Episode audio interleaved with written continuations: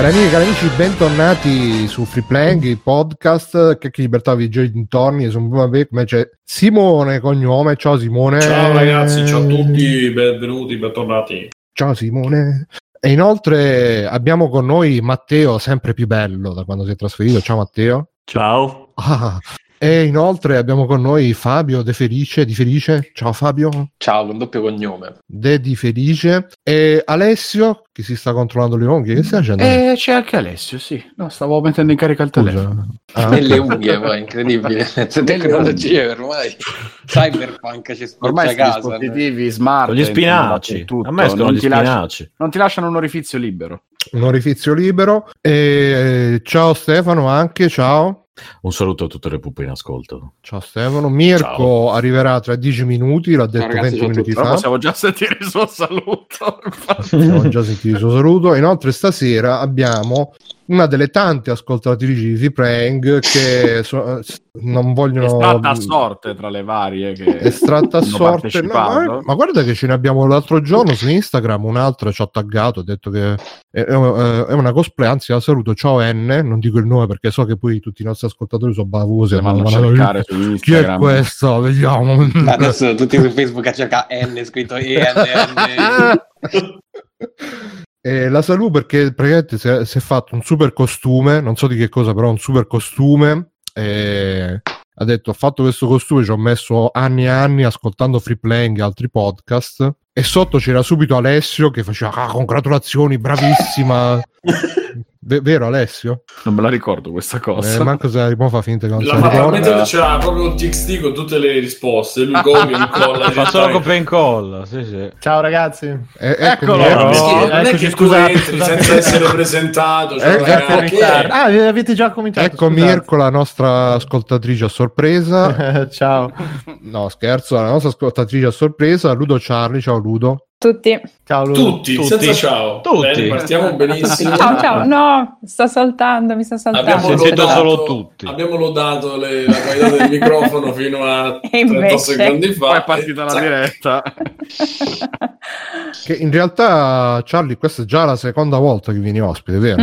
Vero. Come per dire quante ascoltatrici abbiamo. Ma sì, ma non è... in realtà se vado a vedere i dati di Spotify, cioè abbiamo tipo perché sono grafici a bar, cioè una lineetta di un pixel con le ascoltatrici e un'altra lineetta di un pixel con non identificato, cose del genere, quindi attenzione. Che tipo UFO sono, oggetti non identificati. sì, direttamente da Roswell. E dici, cioè, com'è stato? Come mai hai deciso di tornare? Come ti hanno minacciato? Perché mi avete stalkerato per, non so, circa un anno e alla fine ho deciso di tornare. Che bella questa voce femminile, mi cura quasi il mal d'orecchio, e infatti stasera ragazzi se sto un po' fuori forma per quello, c'ho sto caspi di mal d'orecchio sempre dallo stesso lato di Biggio, quindi attenzione. Sì, e anch'io sono scassato tra l'altro, quindi boh. Ecco, subito la domanda, grazie della domanda, perché che dice Ludo torna, diventa Ludo Charlie quando torna, no. Quando buttano l'acqua tipo ramamezzi, no sono perché non buttano l'acqua, non per altro, sennò sono due persone distinte, quindi no. Tu lo conosci? Ludo Torn esiste fisicamente, e lo sappiamo. L'abbiamo conosciuto. Esatto. Sì, Free Playing, il podcast cagionevole. E dintorni. Il podcast della morte e dintorni. Niente, quindi come stai Ludo? Che ci dici? Che ci racconti? Ma da quanto tempo che non ci sentiamo? Da un anno? Più di un anno? Ben più di un anno. Penso almeno 2. Io ce l'avevo 2018? Mamma mia, ragazzi, non lo so questo. Vola il tempo quando ci sentiamo. No, qua... Esatto. Qua tutto bene, vi saluto dalla zona rossa, da una delle zone rosse, rinchiusi in casa ma non troppo, obiettivamente, perché c'è un sacco di gente in giro lo stesso e tutto a posto. Ma anche per il resto. Coprifuoco? È pieno di gente in giro? Ma sì. Tu non hai idea, tanti di quei vecchiacci in giro soprattutto, mi dispiace ma io qua divento una nazista con i vecchi, perché sono quelli che dovrebbero stare chiusi in casa ma vanno in giro anche senza mascherina, zero non tolleranza. Hanno nulla da perdere loro. Ho capito io. Tipo sì, quando per la banda dei motociclisti, però tutti vecchi. Esatto, sì. praticamente. Come i vecchi, la banda dei motociclisti di Frank, di It's Always Sunny in Philadelphia, che poi cantavano anche. Bruno è l'unico che l'ha visto, mi può capire. No, non l'ho... Ah no, sì, invece l'ho visto. Sì, che l'hai visto.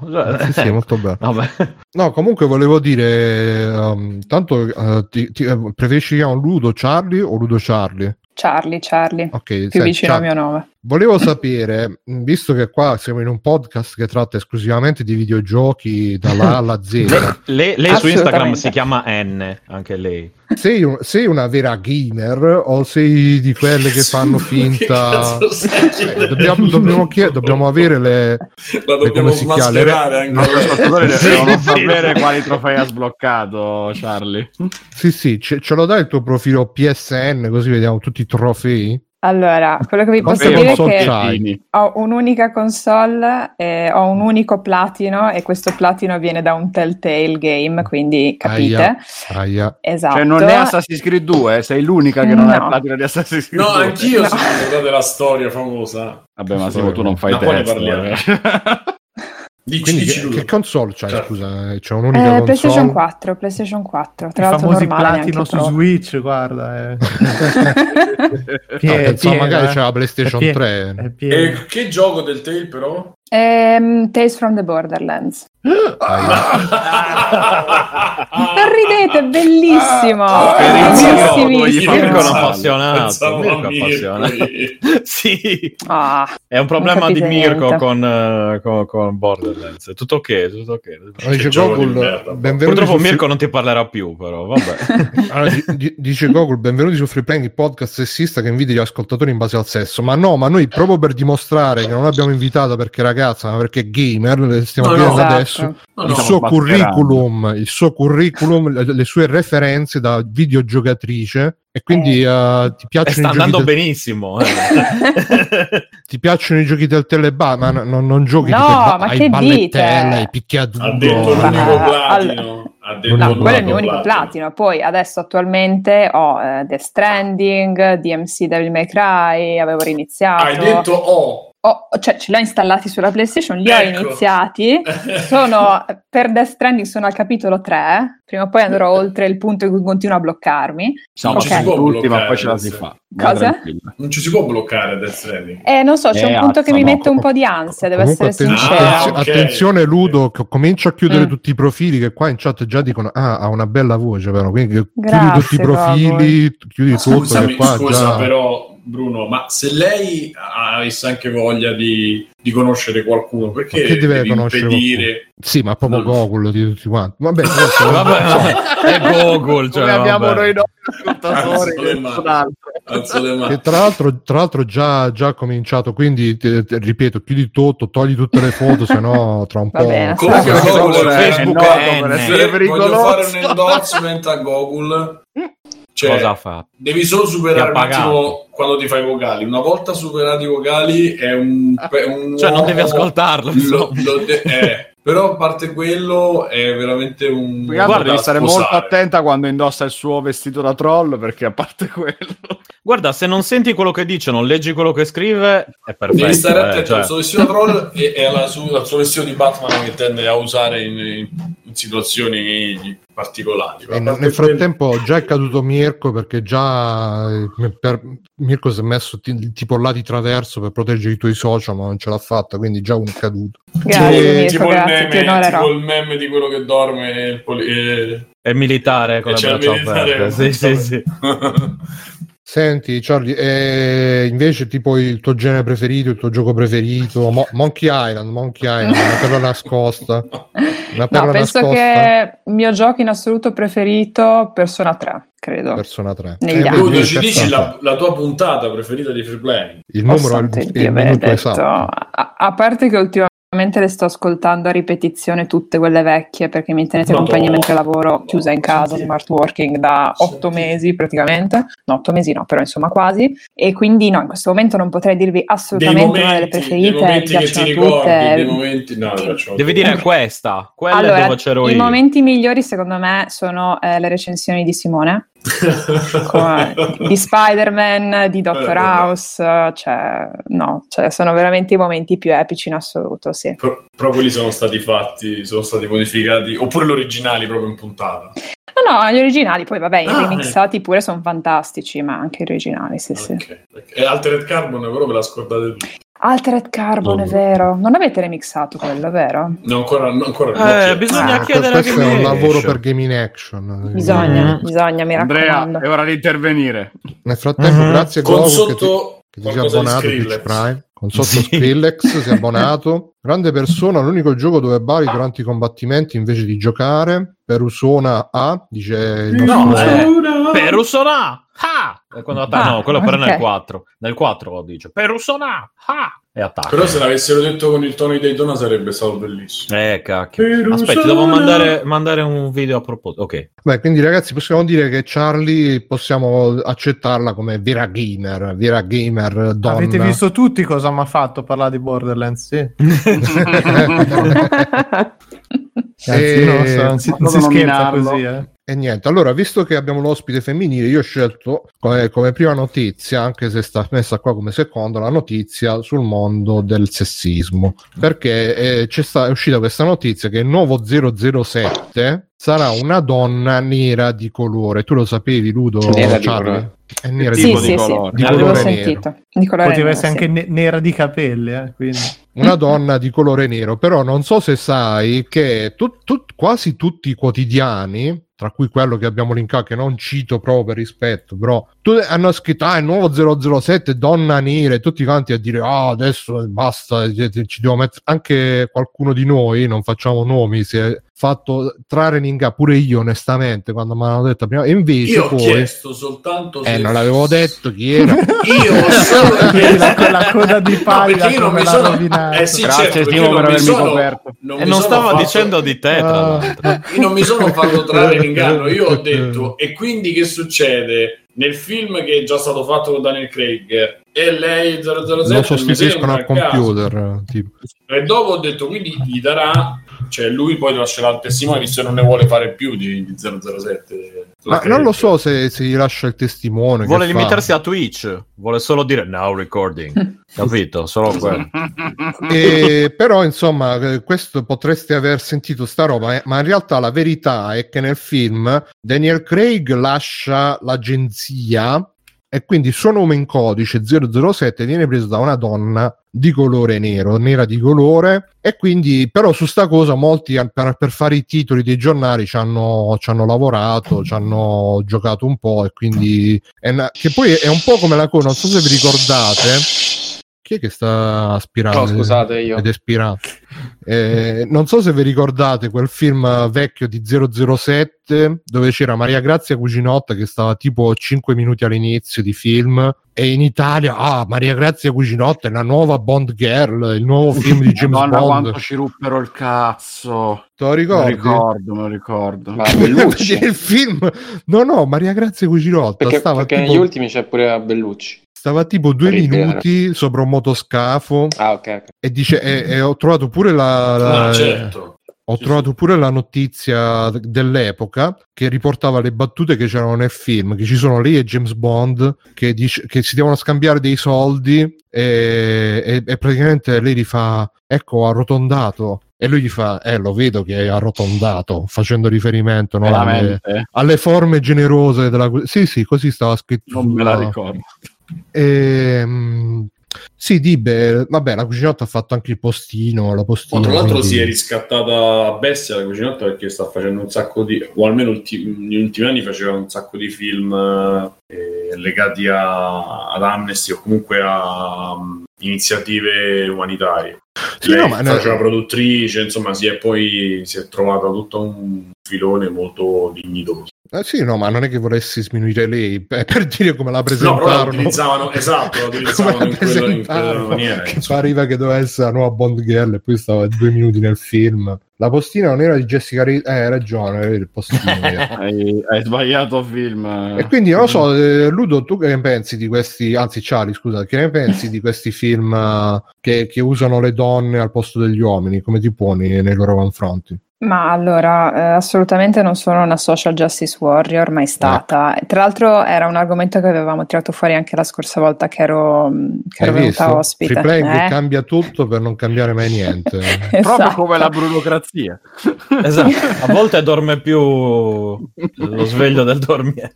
No, sinceramente, allora, il punto è che gli 007 sono effettivamente basati su una serie di libri molto vecchi in cui sicuramente, diciamo, la concezione della donna era, diciamo, un po' vecchia, ok? Quindi basta anche vedere i primi film, insomma, le donne vengono abbastanza, diciamo, mercificate, insomma, non hanno questo ruolo preponderante, che ci sta anche, ci stava per i tempi assolutamente. Se poi adesso dobbiamo prendere ogni film in cui il protagonista è maschile, prendere, sostituirlo, metterci una donna perché dobbiamo fare la quota rosa, a me sinceramente dà anche un po' fastidio, perché è palesemente fatto solo per quello. Poi, per l'amor di Dio, lo giustificano, vogliono fare un reboot dell'intera serie, perché no? Però mi è abbastanza, anche mi dà anche un po' fastidio questo genere di cose. Quindi Ludo, sei sempre, anzi Charlie, scusami, sì, lo so. Sei sempre più gamer con queste affermazioni anti-social justice e io non so sul... Ah, ecco, Google c'ha un'idea su Game. Come sei loquace stasera? Visto che risvegliamo gli animi sopiti qua su Free Play. Porello ha sempre rotto le scatole uguale su chat. Lo chiameranno... Ma erano un po' di puntate che non c'era. No, Jane Bond? Jane Bond, sì, io James to Jane. Però Ludo, io Charlie, anzi, io ormai sono entrato nel team Bruno, non al 100%, ma tipo al 70%. Mettiamole le quote rosa forzate, perché poi a un certo punto forse cambiano le cose. Io sono completamente della tua idea, nel senso che sono cose politiche. Cioè, la cosa sarebbe capire in principio che l'apertura agli omosessuali, l'apertura ai gender fluid, l'apertura, l'attenzione a un certo tipo di cosa, a un nuovo tipo anche di visione della sessualità e anche diffusione, anche di riconoscimento di determinate identità, non è una cosa civile o civica quando la fa Netflix o quando la fa Warner, è economica. Basta capire questo. Poi, se il rovescio della medaglia è che alla fine ci cominciano ad essere più donne, è chiaro che operazioni come tutti i reboot dei film anni 80 fatti così fanno un po' ridere, però dall'altro lato abbiamo le Ghostbuster donne, in cui dentro c'erano determinati canoni che non sono gli stessi dei vecchi o di tanti altri film. Il problema è rifare un film degli anni 80 così con i personaggi donne. Fai come hanno fatto, che è un po' differente, e Ocean's Third lì, 13. Ocean's Third, sì, non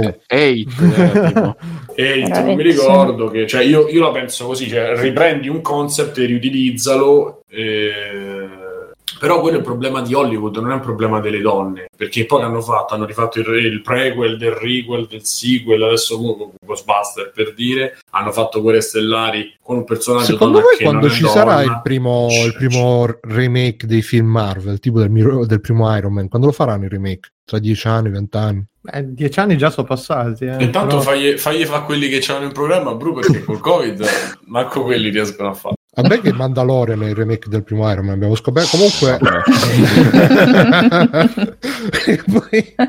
Comunque c'è Google che ha una teoria che ve la vado a esplicitare, se riesco ad andare sopra nella chat. Mi devo tenere forte? No, ma è anche sensato. Secondo me stanno facendo sta mossa per evitare la concorrenza diretta con Craig, che è uno dei migliori Bond di sempre. Ma io non so se alla fine ci sarà sto passaggio di consegne. Ma no, che non c'è. Ma poi è venuto fuori, cioè hanno confermato che James Bond, per come è scritto, sarà sempre uomo. Però questo non esclude che ci possano essere altri 007. Ma cioè è normale che poi mi fa ridere 007 tipo il titolo, no? Quindi potrebbe essere anche un cane. Immaginate se tirano fuori, questo è il nuovo 007, arriva un cavallo. Iii! Sarebbe stupendo, cioè. No, la cosa divertente è che se 007 dovesse rimanere sempre lo stesso personaggio, e quindi ancora ancorato, appunto, come diceva prima Charlie, ai canoni di 50 anni fa, dovrebbero farlo donna però che in realtà è misantropo, usa gli uomini, eccetera, eccetera. Sarebbe bellissimo, un ribaltamento totale.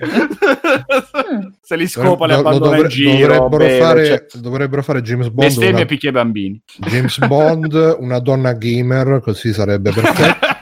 Esatto. Poi Aldibe dice che se riesco ad andare sopra, io sono del parere che se vuoi fare un film con donna forte e gente segreto va benissimo Red Sparrow o Atomica Bionda, che sono piaciuto un sacco. Fare 007 donne è una palese voglia di... ma non fanno 007 donna. Ma pure se facessero 007 donna a me va benissimo, cioè io sono contento, però cerchiamo di farla senza il cliché che ha portato 007 da 50 anni di cinema oggi. Non gli fai nemmeno più dire agitato non mescolato, dai. Quello sì, ma farle fare cose da... appunto, e in uno non lo diceva. In uno diceva, lo vuole agitato mascolato, e non mi ricordo in quale, e lui rispondeva tipo, ma cosa mi interessa? Una cosa Casino Royale, mi sembra. Sì, bellissimo, ragazzi, tra l'altro, se non l'avete visto, Casino Royale è uno dei più belli. È l'unico James Bond bello che hanno fatto, diciamolo, di questi nuovi. È anche un bel gruppo italiano. Ma bello, cioè, bello, cioè non è bello, è proprio bello dalla sigla iniziale,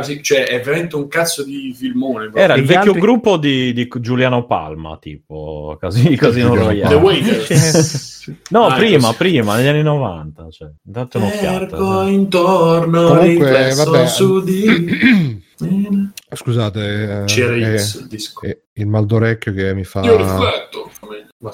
Dicevo, prima di passare avanti ribadiamo, non fanno James Bond donna, James Bond è sempre maschio, però lascia l'agenzia e la nuova 007 donna, non è che cambiano James Bond, quindi tutti tranquilli che è... Se non avete capito, alzate la mano che Bruno ve lo rispiega. Poi faremo un post su Facebook. Fabio, ti vedo che c'era quello sguardo confuso, secondo Fabio me non ha capito. Allora, quindi questo nuovo James Bond sarà donna, giusto? Però io dico, dagli 001 a 006 che cosa, come sono? Cioè, si sono mai visti? Sono tutti morti. Sì, morti. C'è sempre stato un incidente. E 008 c'è? E sarà il figlio? Figlio di ancora vivo, no?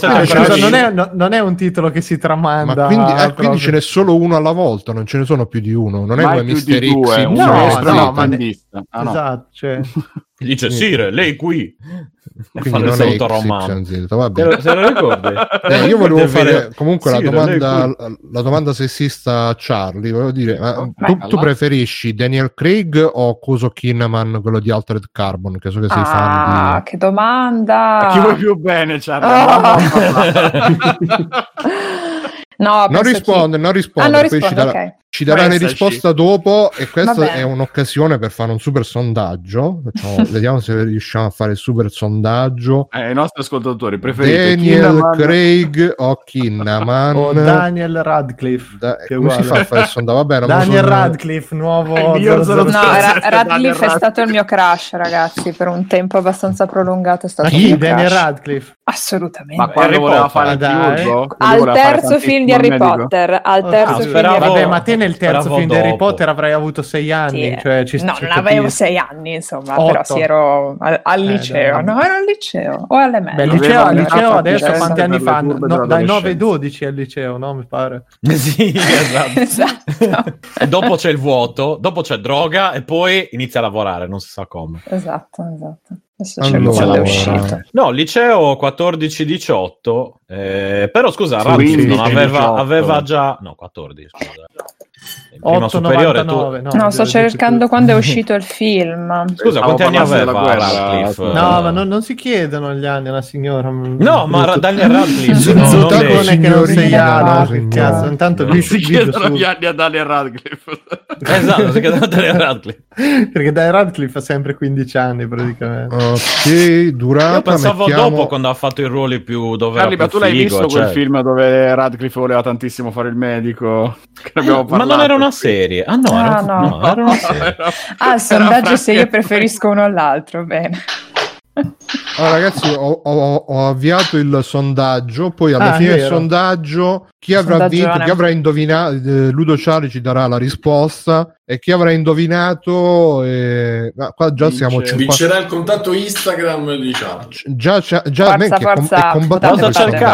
Basta cercate N, subito. Abbiamo glissato su su Google, ma non abbiamo chiesto se effettivamente Ludo Charlie fosse in cerca di nuovi incontri di Google. Era in cerca di Google, no, è il nuovo servizio free playing trovato da Gmail, Facebook nuovo dating, free playing dating. E poi fare un date solo, ragazzi, con Google. Facebook dating può mettervi in contatto con tutte le Karen italiane che potete pensare. Questa è un po' troppo, diciamo, di parlare col direttore? Memifica, però diciamo vi mette in contatto con tutte quelle che questi virologi non ce lo dicono, tutta quella gente. Bellissimo. Però quelle che Simone, però quello è l'algoritmo che ti sceglie quelle con cui c'è più possibilità di guadagnare. Vuol dire che tu vai in giro a dire secondo me in generale ho visto che avevamo dato Grillo, quindi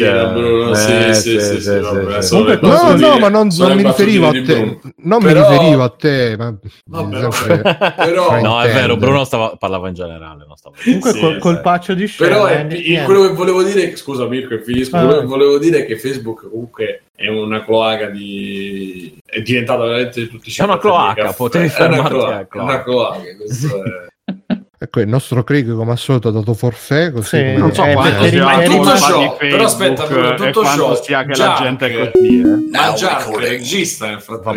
Sì? Jark, quindi Craig è diventato il backup di Jark praticamente sì. Okay. Va bene, allora io direi di passare avanti. E vi ricordo, ragazzi, votate perché manca ancora poco. Io ho votato Daniel Craig pensando che non fosse quello di Harry Potter. Pensando che fosse quello di Harry Potter. E poi ho detto non è quello di Harry Potter. È stato bello. Ho fatto tutto da solo. Che per colpa vostra ha vinto Biden, per colpa dei vostri voti. Sì, quindi se votavate bene non succedeva tutto sto casino. Tutti sti voti postali da dove sono usciti. Ho detto Daniel, ho detto sì, quello di Harry Potter. Questa moda dei voti postali. I voti per post, tipo il post al market, finalmente si è scoperta cosa seriamente. Tra l'altro, ragazzi, non so se lo sapete, ancora non è finita, perché mo bisognerà fare tra un mese, forse si insedia Biden, perché prima deve passare un mese prima che ma lo sapete perché? Sapete come hanno detto che ogni volta è stata fatta la Costituzione, tipo ci voleva un mese per arrivare a cavallo a Washington, esatto, per far arrivare per quello per far arrivare tutte le cose elettorali del presidente ci voleva un mese, e quindi aspettano un mese. Tra l'altro ci vorrà forse anche un po' di più, perché Trump non ha chiesto riconti a destra manca. Non so se sapete la storia dei riconti che hanno lui ha chiamato di corsa, prenotate l'hotel, facciamo la conferenza sì. La storia che stanno nel parcheggio della cosa crematoria e sexy shop. Sexy shop. Adesso perché un presidente non va in un albergo 5 stelle, voi lo trovate una cosa da denigrare. Hai ragione. Un uomo del popolo con le trampate. Vorrei vedere voi se foste contenti di perdere sapendo che gli altri hanno truffato. Non lo so. Infatti. Vabbè, allora andando avanti, allora c'è stato oggi, mentre facevo la scaletta, come al solito pieno di mestizia, perché la scaletta non la legge nessuno, ho scritto a Fabio, ho detto Fabio, se vuoi aggiungere tu qualcosa a zio Fabio aggiungevo, lui carichissimo, dai, ma non parliamo della next gen sta bruciando, next gen ho voglia ancora di parlare di giochi, Fabio, ma come ti si spiega? Sono arrivate le prime recensioni della next gen, ho detto Fabio, quindi Fabio che dicono le prime recensioni? No, le prime. Tutte le recensioni, embarghi, sì. Ma l'hanno accesa sta PlayStation o la tengono ancora spenta mentre giocano? La cosa assurda è che in realtà fanno finta di giocare con la PlayStation spenta. Sì, non c'è niente da dire, che purtroppo è andata così, perché purtroppo sono scaduti degli embarghi e altri no. Tipo hanno potuto giocare, se non sbaglio, a Astrobot in live, ma non potevano mostrare la dashboard. Sì. Troppo sta cosa è tipo caduta mezz'ora dopo, perché sono usciti 6.000 video della dashboard. Esatto. Per errore, tra l'altro. Poi potevano mostrare Devil May Cry 5. Basta che premi il tasto PlayStation, no, per far uscire la dashboard. Sì. Poi potevano mostrare Devil May Cry 5, ma non potevano giocarlo live, che è un gioco di quant'è, un anno e mezzo fa. Sì. Ma di più?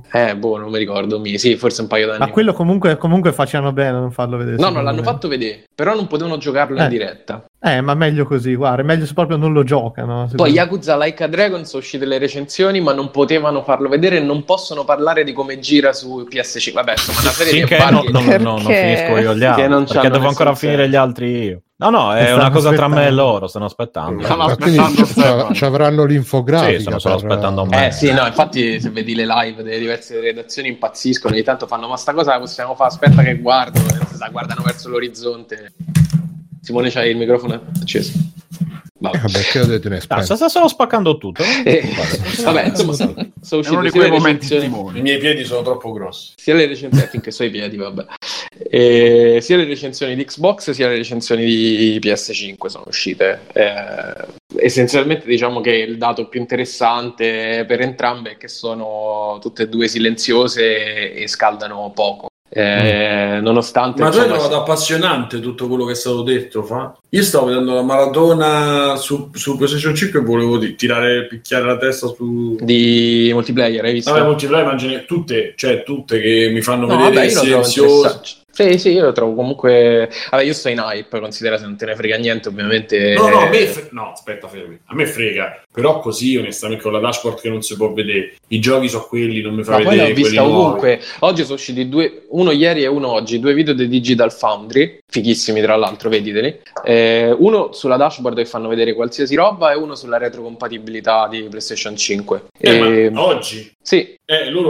Loro la diretta l'hanno fatta venerdì. Sì, ma infatti. E quindi l'embargo è scaduto dopo, probabilmente. Sì, loro dicono. In Italia la Multiplayer ha detto che l'embargo loro scade l'11 novembre. Tra l'altro il compleanno mio sarà un caso, no? No. Vabbè, comunque diciamo l'informazione più interessante da esterni è questa, soprattutto dopo insomma che PlayStation 4 Pro, non so le vostre, ma la mia ormai era diventata l'Air Force One. Io con la liscia, figurati. Pensa un po'. Però... Fabio, c'è già la critica in chat. Sì, dicono... infatti è quello che stavo dicendo, che effettivamente però... per Xbox non ci sta... Ah sì? Per Xbox non esistono attualmente giochi next gen di nessun tipo. Per... a quanto pare manco per PlayStation. Per PlayStation 5 le redazioni non hanno ancora Demon's Souls, che se non ho capito male gli arriva o il 10 o l'11 pure quello, e il 12 è il day one americano.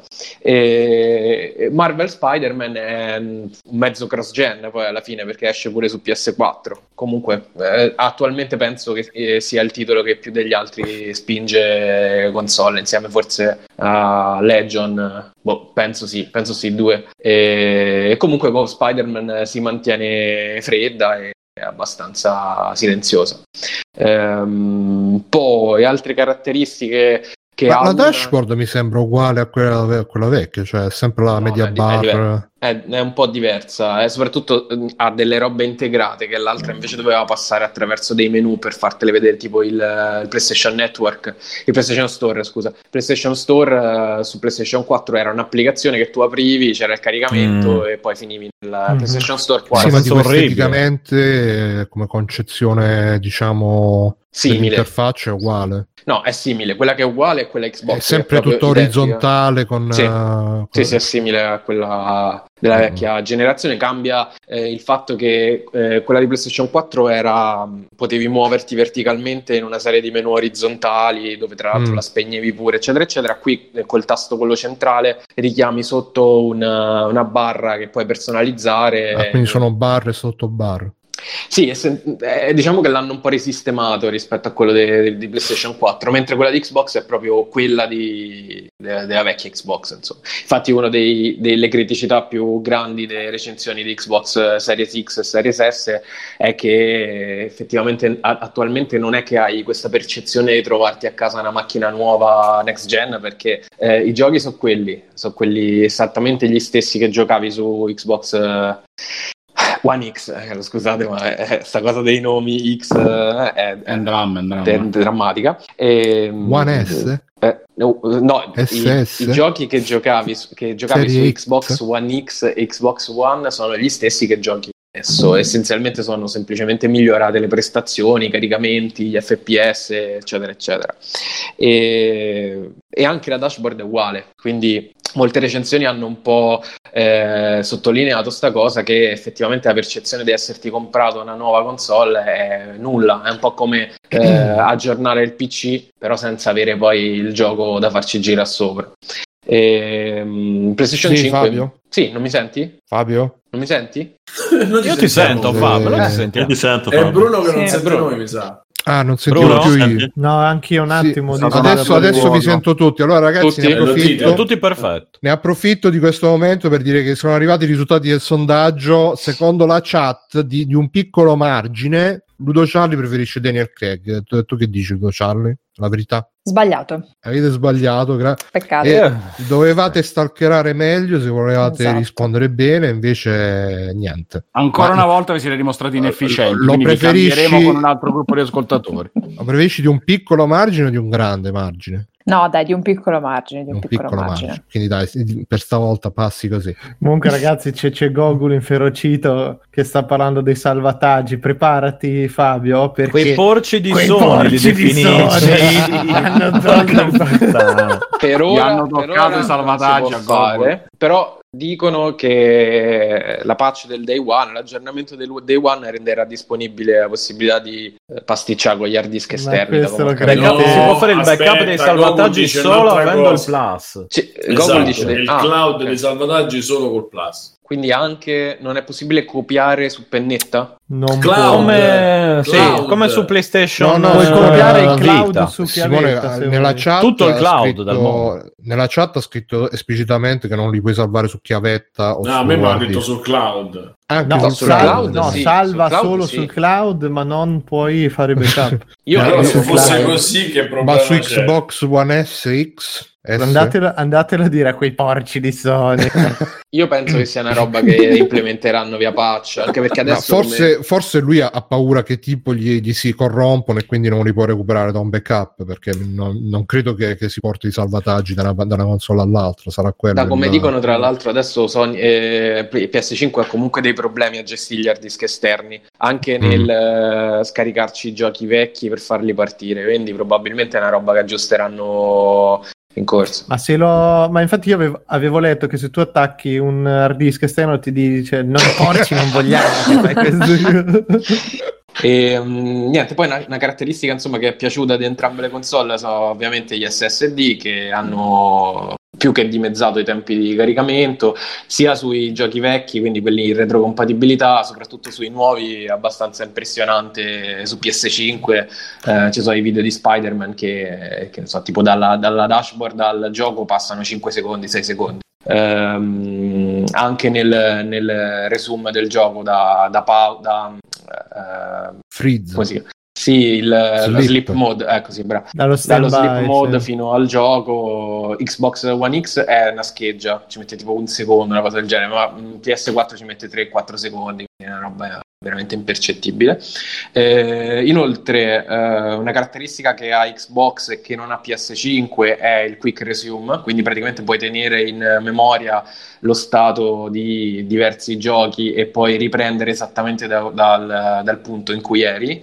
PS5 sta roba non ce l'ha, però ce l'ha, ma con un gioco semplicemente che parte velocissimo. Sì, nelle dirette infatti che vedevo dicevano che se comunque tengono questi caricamenti istantanei di 5-6 secondi alla fine è come avere il quick resume senza averlo, ecco. E niente, poi grande entusiasmo per DualSense. Scusami, l'unica cosa che se non ho capito male, quella sarebbe una figata che Xbox addirittura se tu fai le copie dei giochi ti salva pure puoi tipo copiare anche il quick resume. Proprio staccare la corrente, da come ho capito. Cioè, proprio staccare la console e te li mantiene in quick resume. Ma se tu anche li metti in un altro hard disk, se tu li sposti in un altro hard disk, si tiene anche il quick resume là. Da come dicevano, sì. Comunque che è una roba, da un certo punto di vista, è una roba. Ha spiegato meglio Gogol che i salvataggi sulla chiavetta servono per passare i salvataggi da PS4 a PS5, che in effetti questo può essere una procedura proprio all'interno della console per passare tutti i dati da PS4 a PS5, che non so come funziona, ma se ti vai a vedere sono usciti proprio i video cloud senza Plus. Comunque il modo più veloce dicono che sia rigiocare tutto, quei porci di Sony. Non so se funziona anche senza cloud. Penso di sì, perché il cloud dovrebbe essere a uso esclusivo degli abbonati PS Plus. Quindi non credo che sia una procedura che funziona solo per i giocatori PS Plus. Inoltre c'è un altro difetto che accomuna anche Ludo Charlie nella lamentela, che non vanno solo le cuffie Bluetooth ufficiali PlayStation. Se c'è un'altra cuffia anche Sony, giusto così. Giusto così. Che porci. No, sta cosa non la sapevo. So boh, che la sistemano. So che Pierpaolo Greco ha provato anche altre cuffie, quindi però non so se è Bluetooth o col Fabio, ma il DualSense dura 2 ore? È scoppiata una polemica sia per questo sia per i veri gigabyte dell'hard disk dei PS5. Cioè, che polemica è vero che ce ne sono 660 giga e basta, allora, anche meno dell'hard disk dei, cioè, giochi PS5 fanno schifo, però se hai molto spazio nell'hard disk va bene, cioè. Dell'hard disk dei PS5 è uscito fuori che effettivamente aveva meno spazio dei 667 giga dichiarati, tra virgolette, perché in realtà ne dichiarano 800 e una parte è presa dal sistema su PlayStation 5 sono 667,2 solo che multiplayer... con il altro, esatto, è uscita sta polemica che il multiplayer ha scoperto sta cartella altro dove vengono non ha scoperto niente, poi passano per dementi, non è che ha scoperto, allora, nelle impostazioni c'è hanno rovistato nei codici, è stato posto questo dubbio, hanno disassemblato la PlayStation, è stato posto questo dubbio che installando diversi giochi hanno visto che questa cartella altro aumenta di occupa insomma più spazio e quindi chi l'avrebbe mai detto che installando roba si diminuisce lo spazio? Ci stanno cioè praticamente si gonfia, è come la maledetta cartella altro delle memorie degli iPhone che a un certo punto prende possesso del telefono. Sì, però a differenza di PlayStation 5 altro di iPhone continua ad libitum, non torna mai indietro. Quello che avevano scritto sull'articolo, il modo un po' sensazionalistico in cui avevano riportato la news, sembrava che quella cartella altro fosse destinata a crescere per sempre a dismisura. In realtà quando ti dice che il gioco occupa 100 giga probabilmente ne occupa 80 nei file e 20 nei file del sistema dentro altro. La cartella altro dentro c'è il signore del male di Carpenter, esatto. No? Non so se esatto.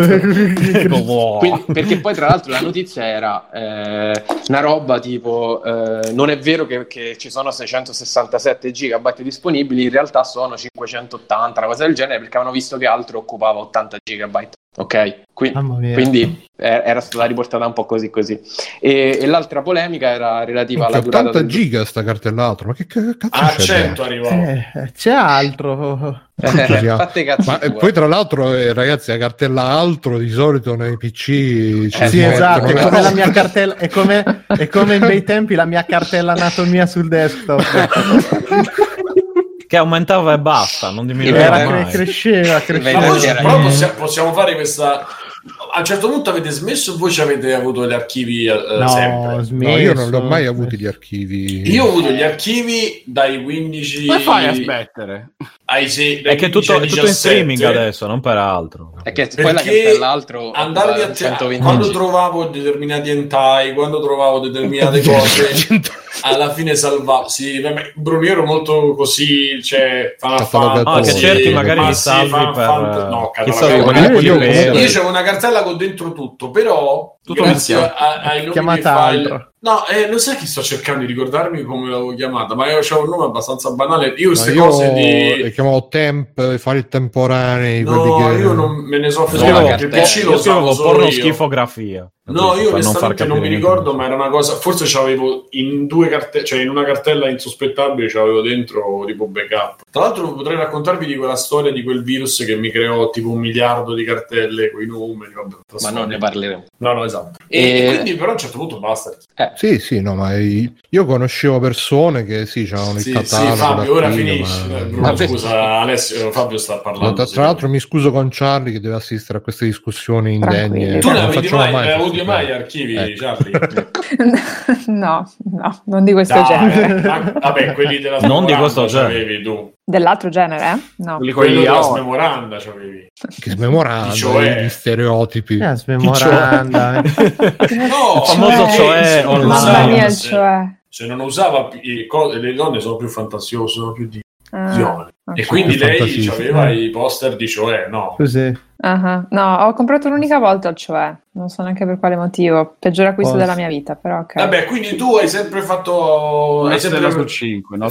Niente, tu non hai fatto niente, non c'avevi pulsioni, non c'avevi niente. Non cioè, sicuramente. Chiede, Simone, non... No, comunque ragazzi, no, okay. Fabio, scusami, chiediamoci come mai non vengono i nostri ospiti femminili, ma siete tutte le benvenute ragazzi. Fabio, continuiamo. L'altra polemica era sulla durata del DualSense, perché a quanto pare insomma, diverse redazioni hanno dato diversi dati, per alcuni dura 2 ore. Dura? Allora, facendo una media delle diverse informazioni, dura più o meno come il DualShock 4. Comunque no, ragazzi, DualShock sono veramente nomi da oggetto dei sex shop. L'hai preso il DualSense? No, scusa, ho sbagliato. Il DualShock ancora no, però DualSense. DualSense, ma non c'è qualcosa che si chiama in quella maniera? Senso qualcosa. Boh. C'era qualcosa. È vero che DualSense vuol dire doppio senso. Per essere più inclusivo, capito? Però pare che quando giochi insomma ad Astro's Playroom, che è la demo tecnica che sta dentro PS5, che serve per mostrare tutte le caratteristiche del pad, a quanto pare dura un po' meno, ecco, anche perché sta sempre in... Beh, ma non è che il vecchio durasse molto di più, comunque no, quanto durava. Ma infatti si vede nella diretta che... nella diretta di multiplayer regge le 3 ore con Astro, cioè giocano, a un certo punto si interrompe. Ma ce ne avranno 10 che li cambiavano. No, l'ha detto Pierpaolo proprio, perché alla fine a un certo punto gli ha dato l'icona a ricaricare, lui pensava che si fosse staccato, ha cercato il cavo, l'ha attaccato e ha detto ragazzi, quando abbiamo iniziato la live era carico, e fatevi 2 conti, e praticamente erano intorno alle 3 ore. Avevano giocato principalmente a Astro's Playroom e poi stavano giocando a Devil May Cry 5, quindi stiamo sulle 3 ore. È l'unico che possono far vedere, tra l'altro. Sì, ma tra l'altro Astro's Playroom usa tutto, cioè il pad praticamente è un continuo vibrare. Sì, ma infatti sarà in linea con l'altro, anche perché comunque la batteria è molto più è 1500 mAh, potente 1000 quella di PlayStation 4. Ragazzi, c'è un'altra l'antica scuola. Che scuola? No, ti dicevo l'antica scuola del DualSense che ha imparato al joystick a usare il 100% delle sue capacità. Io gliel'ha imparato. No, dicevo c'è un'altra super polemica che sense non è senso. È direzione oppure sensazione. Senso e direction, senso, quindi doppia sensazione, che è ancora peggio. Che doppia sensazione. Vedi quei porci di Sony cosa riescono a pensare. Se no sarebbero porci, scusa. E il titolo della puntata, quei porci di Free Plank, ci sta benissimo, devo dire. Vabbè, ma quindi quanto dura? Ho capito ancora quanto dura. 3 ore in media come il DualShock. In media che significa? In media probabilmente il DualShock sta sulle 4 ore qualcosa. Poi da 2 ore siamo passati a 4. Allora, però non è possibile. Allora, Astro's Playroom usa tutte le capacità del pad e quindi dura 3 ore. Gli altri giochi, quelli normali, si presume che sarà... durano 2 perché usano meno capacità. Mezza. Doctor ci fa una domanda sul pad. Vai. Dice, ma voi... Doctor, ma ci sono 10 live, a noi ce li... ma lasciare in pace. Ma siete per il pad a batteria ricaricabile o a pile come quelli di Xbox? Batteria ricaricabile. Però io vorrei che si possa sostituire la nuova, il nuovo James Bond sarà donna alla fine, ragazzi. Purtroppo sì, purtroppo la supremazia del politicamente corretto. Sarà ricaricabile. Sarà ricaricabile da quei porci di Sony. Dib dice pile però ricaricabili. No, ma io basta che siano sostituiti, perché poi a un certo punto il pack si sconfia, si fa e quindi... sì, il pack, vabbè, quindi dura 2 ore usato al 100% e dura 4 ore usato al 50%. È comunque c'è una diatriba in merito Che non quindi... tutti dicono che comunque duri 2 ore con Astros, quindi durerà secondo me come il DualSense e DualShock. Ma che cosa fa di particolare sto gioco? Che no, fa? Il gioco è il pad di mi stai a fare incoglioni dei PlayStation 5 che ha delle caratteristiche.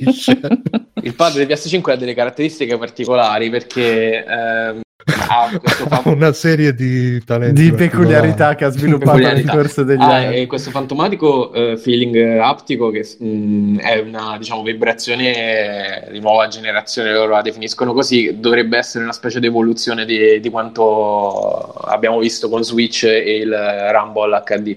Quindi semplicemente una Switch vibrazione Rambo HD è una vibrazione che, a quanto dicono, nessuno di noi ha provato, lo sappiamo, riesce a estendersi in il DualSense con la vibrazione che non hai mai provato.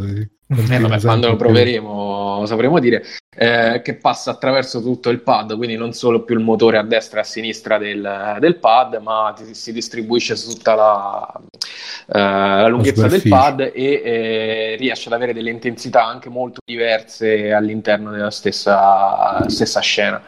Quindi è in grado di far percepire il vento o i passi diversi su diversi materiali a terra. Cioè te lo metti in faccia e ti soffia, ti fa il vento, che fa? No, che ne so, vibrerà in un modo tale che ti sembrerà, che ne so, di averci un vento forte che soffia verso di te. Oppure dicevano, che ne so, se cammini sulla sabbia i passi che senti sono molto più leggeri rispetto a che se cammini sull'acqua.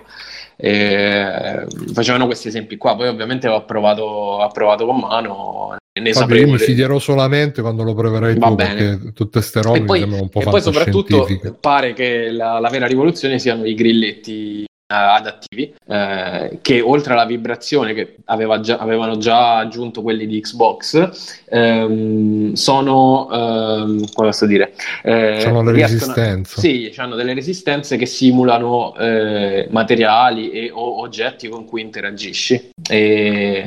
Quello è figa come cosa. Sì, per esempio dicono, che ne so, quando tiri una corda, o su Spider-Man quando ti si spezza la ragnatela, il grilletto ti va giù praticamente di colpo, e senti la sensazione di vuoto, di non avere più il controllo su stai tenendo, del genere.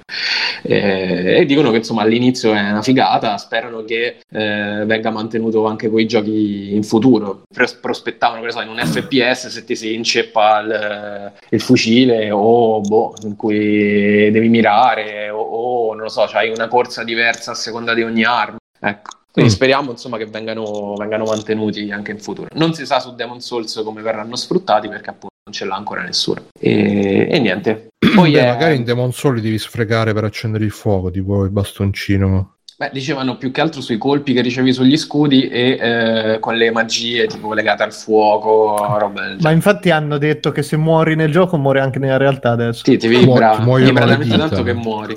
Ti spezza le braccia pure ti dà. Che bello il pad, però, che se fai il fuoco ti si incendiano le mani. Lo farebbe così, ma subito, probabilmente, conoscendolo. Ciao Protruz. E vabbè, qui avevi segnato anche che su PlayStation 5 non c'è il quick resume, però i caricamenti sono un po' più veloci. L'abbiamo già detto.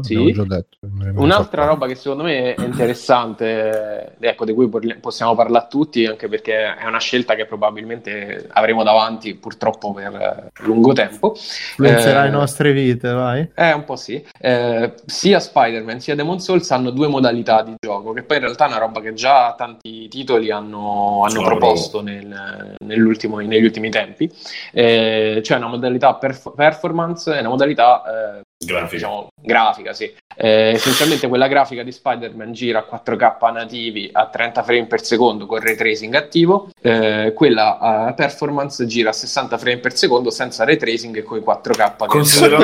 Considerando che è un gioco per PlayStation 4. Infatti è quello il quelli che hanno il monitor 720p, come si regolano? Quelli, tra l'altro, ecco una cosa interessante, purtroppo non non è che puoi scegliere una soluzione intermedia tipo, che ne so, 1080p con ray tracing a 60 fps, no, non ci sta, cioè, quindi tu scegli comunque o 30 fps col ray tracing o 60 senza ray tracing. Per esempio in Demon's Souls sarà con l'illuminazione in tempo reale, oppure credo l'illuminazione quella precalcolata con i 4K sempre dinamici, che poi è veramente, lì è veramente pretestuoso e a cazzo quella cosa, perché quel gioco c'ha tutto tranne che, cioè, dovrebbe avere tutto tranne che le impostazioni grafiche, e dovrebbe avere migliorie su frame rate, sulle animazioni, è un po' pretestuosa la cosa, però.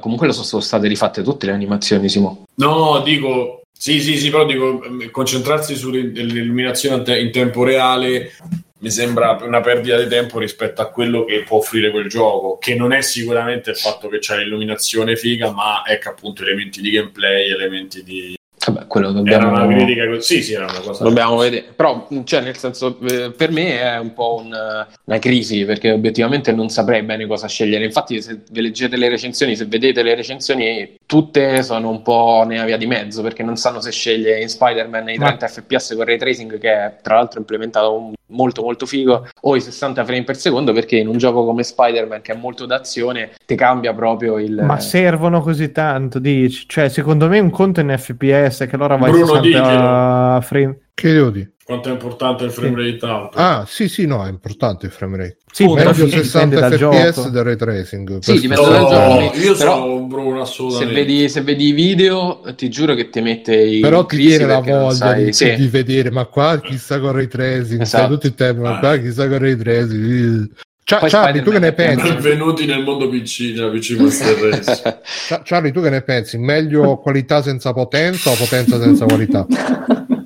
Allora, io conoscendomi preferisco la qualità, nel senso, no, la grafica, però ammetto anche di non aver mai provato un gioco a 60 fps, quindi non so cosa ne perdo. Ma come no? Ragazzi, io gioco PlayStation 4... Non vado, non ci sono giochi a 60. No, i Call of Duty vanno a 60. No, non esattamente. Ma anche DMC va a 60 fps. Ma sulla PlayStation 4 normale, non Pro? Sì, non sono DMC, ma DMC, diciamo, quello dei... infatti. Adesso su PS5 l'hanno messo a 60 frame per secondo. No, DMC, dico quello, cioè tu parli di DMC, quello nuovo che è uscito adesso, il reboot con i capellini. No, io ho sia Devil May Cry 5 che DMC, ho entrambi, ma non penso che su PS4 normale vada. DMC va a 60 fps, sì. Fa la sta prova sulla PS4 normale, sì. Sicuri? Pure su 360 andava, pure su... Era su PS3 che su non PS2. Che non andava. Ma voi ci riuscite, perché ha scritto Branchia che lui riesce a giocare solo un FPS alla volta. 60 è troppo difficile. No, Charlie, ma tu l'hai ordinata la PlayStation 5? La stai aspettando? No, assolutamente no. Io assolutamente addirittura. No, ma perché, vabbè, a parte avere un backlog enorme sulla 4, ma sinceramente quel bestione, cioè, mi dispiace, ma trovo orrido. Aspetto una Slim piuttosto. Secondo me la Slim, ragazzi, sarà bellissima. Io ho questa idea. Scrivetelo. Sarà solo realmente. Secondo me la Slim per me la Slim sarà ancora più grossa di questa. Sarà bellissima. Sarà piatta ma larghissima, 20 cm, una mezzola, 20 cm ma 85 di lunghezza. Esatto. Da 5 metri di lunghezza. Il problema non sarà il caricamento, ma il disco che arriva a destinazione. Tu lo metti. Sì, è il tempo di arrivo. Però il vantaggio è che la puoi attaccare al muro e appoggiarci. Scusa, ma non è meglio non dire niente in questi casi, perché forse prendere in giro dopo. Puoi farci anche Stefano, il divisorio tra una parte e l'altra ci puoi fare. Sì. Io ci scommetto 10 euro che la Slim sarà ma guarda che voi 10 euro. Queste le promesse alla Biggio di 7 Yakuza in 7 giorni. Play, proprio li pensavo. Ok. Ah, 10 euro che la versione ho fatto dietro ormai. Tutte le cazzate che dice Biggio. Io ho rispettato tutto, devi andare a cagare. Se non ci sarà più Free Plank faremo una puntata apposita quando presenteranno la PlayStation 5 Slim. Direte tutti Simone c'ha ragione. In effetti David c'ha ragione, ma come fanno a farla peggio? Cioè, è impossibile. Grazie Slash meglio, che si è abbonato. Anche solo se non la fanno è meglio dei 5, quindi. Madonna, quanto... Vabbè, comunque voi cosa scegliereste tra... Aspetta, intanto ribadiamo, grazie Slasher, Slash 487 si è abbonato. Slash abbonatevi grazie a Prime. Lo sai che c'è fa? Secondo me dipende tanto dal gioco. Per esempio io quando giocavo Monster Hunter World l'ho giocato... col frame, io pure. Però sai che mentre parlo ti dico che scegliere quasi sempre i frame, a meno che proprio il gioco non è, ecco, ma forse, esatto, ma dai, forse Spider-Man, lo giocherei con gli effetti. Io ti dico, guardate il video di Digital Foundry, poi te lo mando. E retracing spento o acceso sono due generazioni diverse, perché sono tutti grattacieli là, quindi tu immagina che con retracing ogni grattacielo riflette la strada, ma poi 4K, cioè io me ne sono accorto con Mandalorian che fa HDR, va a cannone tutto, ed è un altro mondo rispetto a tutto quello che vedi, a tanta roba che vedi che magari su Netflix t'arriva un po' scacchiata con Full HD o con 4K fatto così. Ma io spero una cosa, non c'entra niente, ma in Mandalorian a te ti ha dato fastidio il formato dinamico? Lo sai che me ne sono accorto, sentivo il podcast di Rocco, come si chiamano lì, Mega 64, e mi sono reso conto che... La botanica, retroca, sì. Mi sono reso conto che c'era... no, onestamente no, Mirko, per me la prima puntata... No, non ti dà... Sì, no, poi la prima puntata di Mandalorian per me è una roba da insegnare, proprio... No, anche a me è piaciuta, però ogni tanto sta cosa che guardavo questo formato che si allargava e si stringeva mi dava fastidio, e io t'avrei detto che per me non c'erano problemi. Caso, dannati. Ora la maledizione del... Vabbè. Cioè, quindi ogni tanto si restringe l'inquadratura, non si vedono i personaggi. Si allargano i bandoni. No, si allargano. No, le bande, le bande nere diventano più panoramiche. È strepitosa quella scelta, senza spoilerare. Sì, no, ma infatti io ti dico che non mi sarei, ma cioè, parlando per come approccio io il mezzo, dico, questo è una cosa che non capisco perché l'hanno fatta prima, è anche sensata a livello tecnologico, che se la puoi fare rifarla, e non avrei mai pensato che avesse potuto da fastidio. Invece quando l'ho visto lì, ogni tanto sta cosa che si allargava, si muovevano ste bande, mi dava fastidio. Ma è una roba ripresa dai videogiochi pure quella, come Metal Gear, che quando ci stanno le cutscene. Ma sai che un po' infatti mi ha dato quell'impressione lì, però in un film è la prima volta, se non mi sbaglio, che è stata applicata. No, no, nei film, in Mandalorian. In Mandalorian non lo so, non c'è un telefilm. Però scusa, in un telefilm, non l'ho mai visto applicato. Quello di Wes Anderson, c'è il formato dinamico. Quello di Wes Anderson, Gran Budapest Hotel, parte con formato, poi entra in un altro, ancora all'inizio. Nei film succede di più, nelle serie mi sa di no. Però nei film è fatto con lo stacco, cioè quando stacchi, poi c'è la ripresa dopo che è leggermente modificata. Non so se invece hai visto il film quello di Xavier Dolan. O se avete visto Orecchie, qualcuno l'ha visto, tra l'altro ve lo consiglio su Netflix. È strano, di nuovo che stringe tutto, diventa 4 quarti alla fine. Sì, 4 quarti. Su Mommy c'è proprio un momento in cui lui allarga il succede. Niente. Ok, dicevi Fabio, quindi qualità senza risparmio. No, voi ve l'ho chiesto quale scegliereste. No, io credo che sceglierei... No, a me verrebbe l'ansia questa cosa, perché cioè io su PC tengo la risoluzione bassa perché non riesco a lavorare con la risoluzione troppo alta, che mi si rimpiccioliscono troppi caratteri, e se li provo ad allargare da Windows poi metà me li allarga, metà no, quindi non mi piace, e quindi di solito riesco a raggiungere un compromesso per cui ho la massima qualità grafica con il massimo frame rate, a parte casi isolati come Control, dove invece ho dovuto spegnere il ray tracing perché effettivamente mi pesava troppo sulla 1080. Su console cioè, se come dici tu che non puoi neanche scegliere, magari abbasso un po' la risoluzione così tengo tutte e due.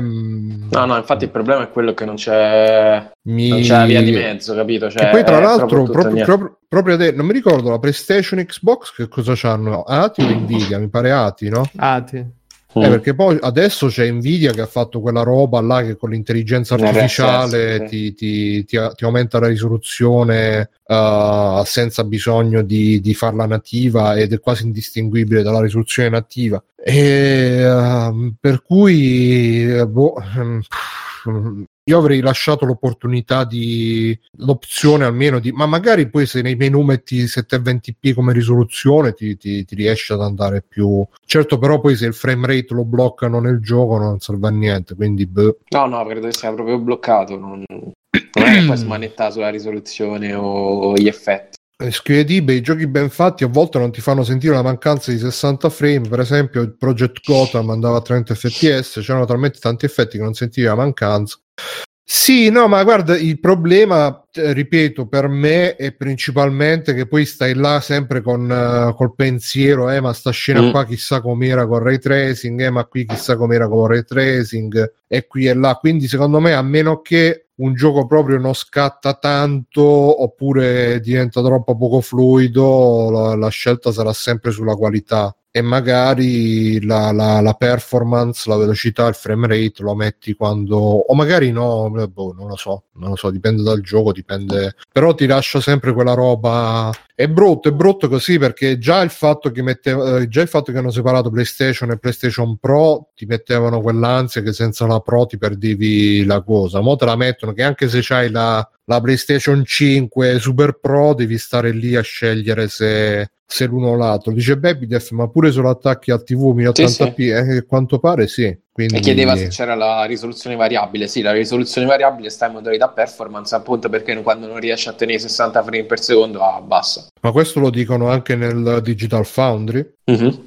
allora se lo dicono loro mi sa che non c'è speranza. Vabbè, gli altri qualcosa da dire? Matteo, Alessio De Matteo? Ma guarda, io a questi dettagli ci faccio poco caso. Sì, ma non ci fa. Vabbè, ma veramente, cioè, ragazzi, sono solo numeri per il momento per me. Finché non ho il gioco in mano, non ho la console attaccata alla TV, per me sti cazzi, va bene. Do per scontato che ci sarà il miglioramento tecnologico, che sarà bellissimo, perché sono altrettanto sicuro che adesso non me ne frega un cazzo, domani me lo dai e oddio, non ho mai più senza, perché sarà così sicuramente conoscendomi. Però per il momento veramente non sto a seguirli manco per il cazzo, devo dire. Fammi vedere un trailer, allora ok, però anche là i 30 fps, 60 fps li noto molto poco se non ho il pad in mano per rendermene conto attivamente mentre allora sei gioco.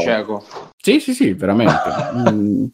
Cioè, finché non mi accorgo a livello proprio di gameplay, cioè non vedi la differenza tra 30 e 60? No, non sto dicendo che non la vedo, sto dicendo che finché non me lo fai provare se non la vedi non fa niente, non è che la mano può vedere solo fino a 60, solo fino a 30, no, fino a 30, fino a 24. Comunque Branche è d'accordissimo con Alessio, quindi Matteo invece, che finora non si è espresso, come ti esprime Matteo? Qualità o convenienza? Non si esprime. Né qualità né convenienza, vaffanculo. Matteo? Presidente? Cosa ne pensa del futuro dei bambini? Matteo quindi non è d'accordo. Gogol dice: Alessio, un giorno forse proverai 240 Hz e allora capirai tutto. Ma infatti, Ale, come fai che tu che giochi con Gogol a Fortnite, che là devi avere i riflessi prontissimi, come fai a non distinguere tra 30 e 60 fps? Già di base sto in squadra con Giovanni che... ogni volta lui ti cerca, dov'è il mio compagno? Sì, oggi abbiamo fatto un paio di partite incredibili dove si è suicidato malissimo Giovanni. Ah, pure? sì. Vabbè. Charlie, tu giochi a Fortnite, a qualche Battle Royale, qualche multiplayer? No, multiplayer ho giocato per lungo tempo a Destiny 2. Ah, e sì, come fa finta di niente delle volte in cui hai giocato con noi. Ah sì, hai ragione. Sì, ma ho fatto tipo una partita e basta. È perché ho fatto una partita, poi ho cercato di tirarmi dentro altre volte, ma avevo fatto schifissimo e mi ero imbarazzata fortissimo e non ho più voluto giocare. No. ti hanno un po' bullizzata. Sì, mi hanno decisamente bullizzata. Sì, delle grandi performance. Vabbè. Esatto. Va bene, Fabio, qua ho visto che hai segnato anche l'audio 3D. L'audio 3D? praticamente PlayStation 5 dovrebbe includere, parlo dovrebbe perché non si sa ancora. No, ho visto qualche recensione, ma preferisco provarlo, anche perché probabilmente comprerò le cuffie, quindi la prossima puntata la registrerò con le cuffie di PS5, quindi grandi mezzi. E PS5 è una promessa che stai facendo agli italiani, questo. Sì, guarda, aspetta. Fai una promessa alla Bill. No, se le trovo, che quindi la rispetti. No, quindi prossima puntata già ce l'avrai la PlayStation. No, perché accessori e giochi escono il 12. Sì, quelli escono prima. Ah, quindi devi fare quella cosa che c'hai il gioco e stai là con la bava alla bocca a grattarti la faccia. La prossima puntata la registro con Demon's Souls. Ti leggi la confezione, le istruzioni, chissà com'è.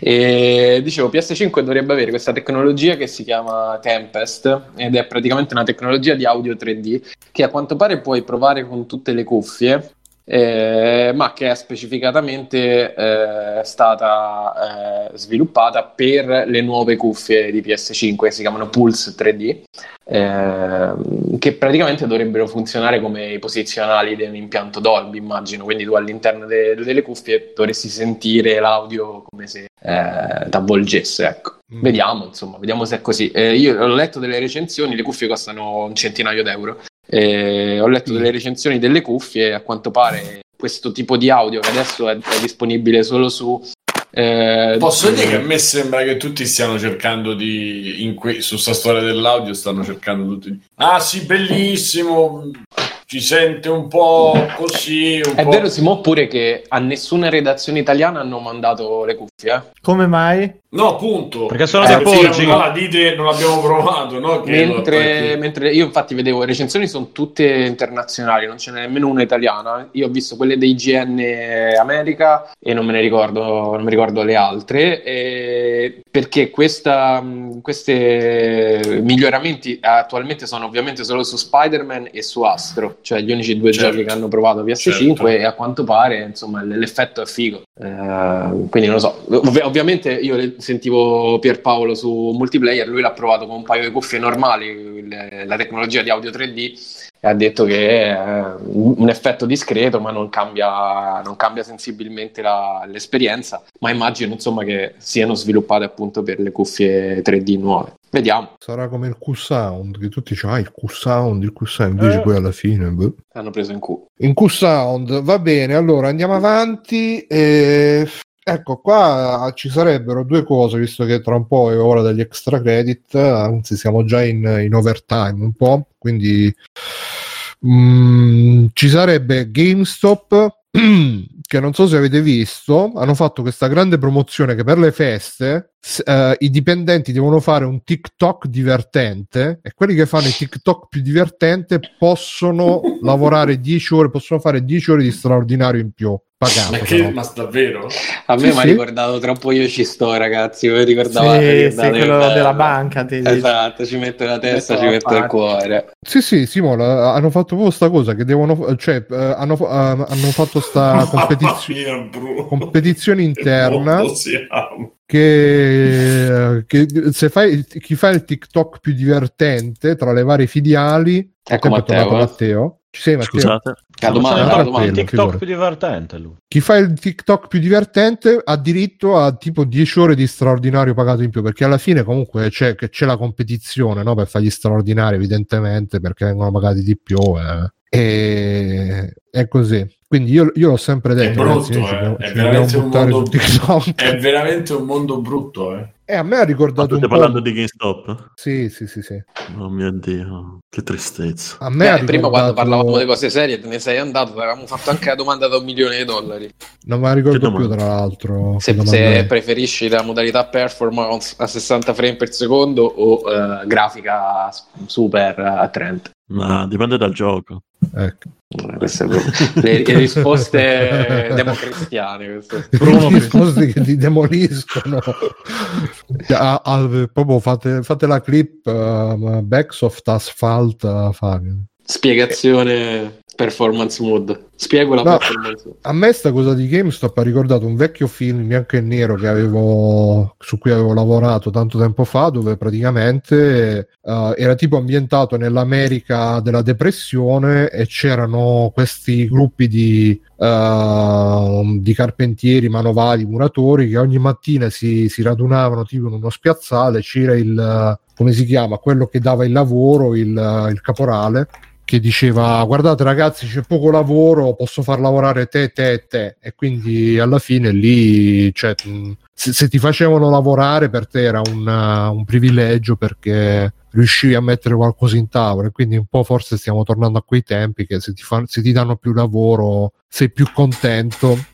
Certo, però magari invece di dare lavoro facendo fare il TikTok, potresti darlo in base alle capacità, alle performance e tutto quanto, invece di far fare 60 frame per secondo devi lavorare. Sì, no, perché cioè poi alla fine diventa veramente un'umiliazione, che ti devi ridurre a fare il simpaticone là, e poi magari la gente sa che lo stai facendo perché vuoi lavorare, perché magari ti servono i soldi. Cioè, intanto un mitico ride di Santilio, che ci fa un ride. Grazie Santilio, con altre 70.000 persone. Allora, grazie. Noi siamo Free Playing, un podcast di videogiochi, e stiamo parlando di GameStop che fa lavorare le persone che fanno i TikTok divertenti. Quindi ragazzi, la nuova skill per il mondo del lavoro: fare i TikTok divertenti, così vi faranno fare gli straordinari.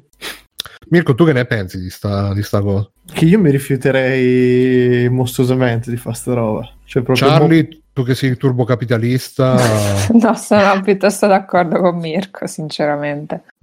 Poi a me c'è proprio il discorso che più mi chiedi di fare una cosa, più faccio l'opposto, quindi finirei dando fuoco al negozio piuttosto che facendo un TikTok in cui lo incendio con una moto. Però Biggio, tu lo faresti il TikTok per i negozi? Una bella challenge, ti butti un secco d'acqua fredda molto addosso. Bella, ragazzi, venite a comprare qua.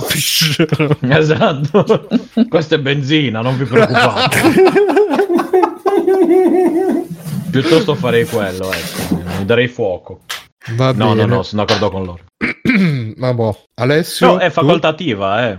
Cioè, nel senso... Sì, è facoltativa, se lo fai forse riesci a fare il Natale, se no ti fai il Natale esatto. Col pane azimo. No? Considerando che GameStop in Italia ha pagato quei voucher fino a un anno fa. Coi voucher di pane azimo. Praticamente. Pane azimo. Sì. Alessio, tu lo faresti un bel TikTok? Pane Azimov che si mangia con le insalate di matematica. Sì, di Cibernetica. Quello è il pane Azimut, quello dell'amiga. Alessio, lo fai, voglio vedere, quindi figurati se lo vado a fare per vincere l'onore di fare delle ore di straordinario. Ma che cazzo, guarda che se fai lo straordinario significa che l'azienda si fida di te, sta scommettendo su di te. È una roba, stanno scommettendo su di te. Devi far fare le ore di straordinario perché ce n'è bisogno, perché questa cosa serve per qualche motivo, per portare avanti il lavoro. Ma che cazzo, il concorso per vincere l'ora di straordinaria è una presa per il culo incredibile. Vinci l'onore di lavorare. Come quando fanno Homer, pulisci, che quando puliva lei tu, però i campioni lassù lavorano ancora più duro, esatto. C'è Barz che fa il bagno nei soldi.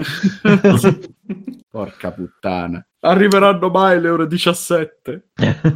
Sì, che tra l'altro Gatto Simp, ce la ricordiamo, ha detto Fabio prima che il Gatto video virale di Bruno. Che il video di Banca Intesa, quello... sì, beh, ma io ci credo, vabbè. Vabbè, prima di passare nel nostro paese, tu Fabio lo faresti un bel TikTok? Sarà una cosa brutta, però non ne parliamo. Un po' sì, è vero.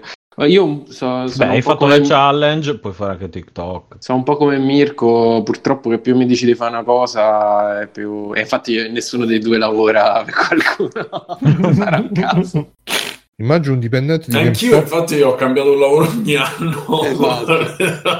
Mi sono imparato adesso. Scrive Branchia: mi immagino un dipendente di GameStop che va dai sindacati e scopre che sono dei Funko Pop.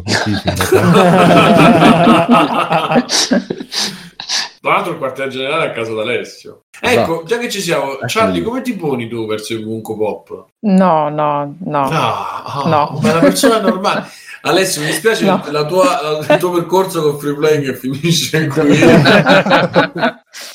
Dopo la coltellata di Borderlands, più mi mettete in minoranza, più io continuo, lo sapete. Sì, ma guarda, non, è un po' come il Covid, non ti preoccupare. Esatto. Ha più paura lui di te di quanto tu ne hai di lui. Sì. Io veramente, vabbè, non facciamo commenti su Funko Pop. Ma la mia paura non è il Covid in sé, è il tampone. Cioè, la mia paura è farmi gli esami. Vabbè, c'è Slash che dice: perché delle pubblicità di Amazon Italia ne vogliamo parlare? Io non le ho viste queste pubblicità, sono così. Non le ho viste perché no. Quella di Merry Christmas? Ma non lo so, ditemelo voi. C'è Simone che c'ha ancora i flashback del Vietnam a pensare alle pubblicità di Amazon.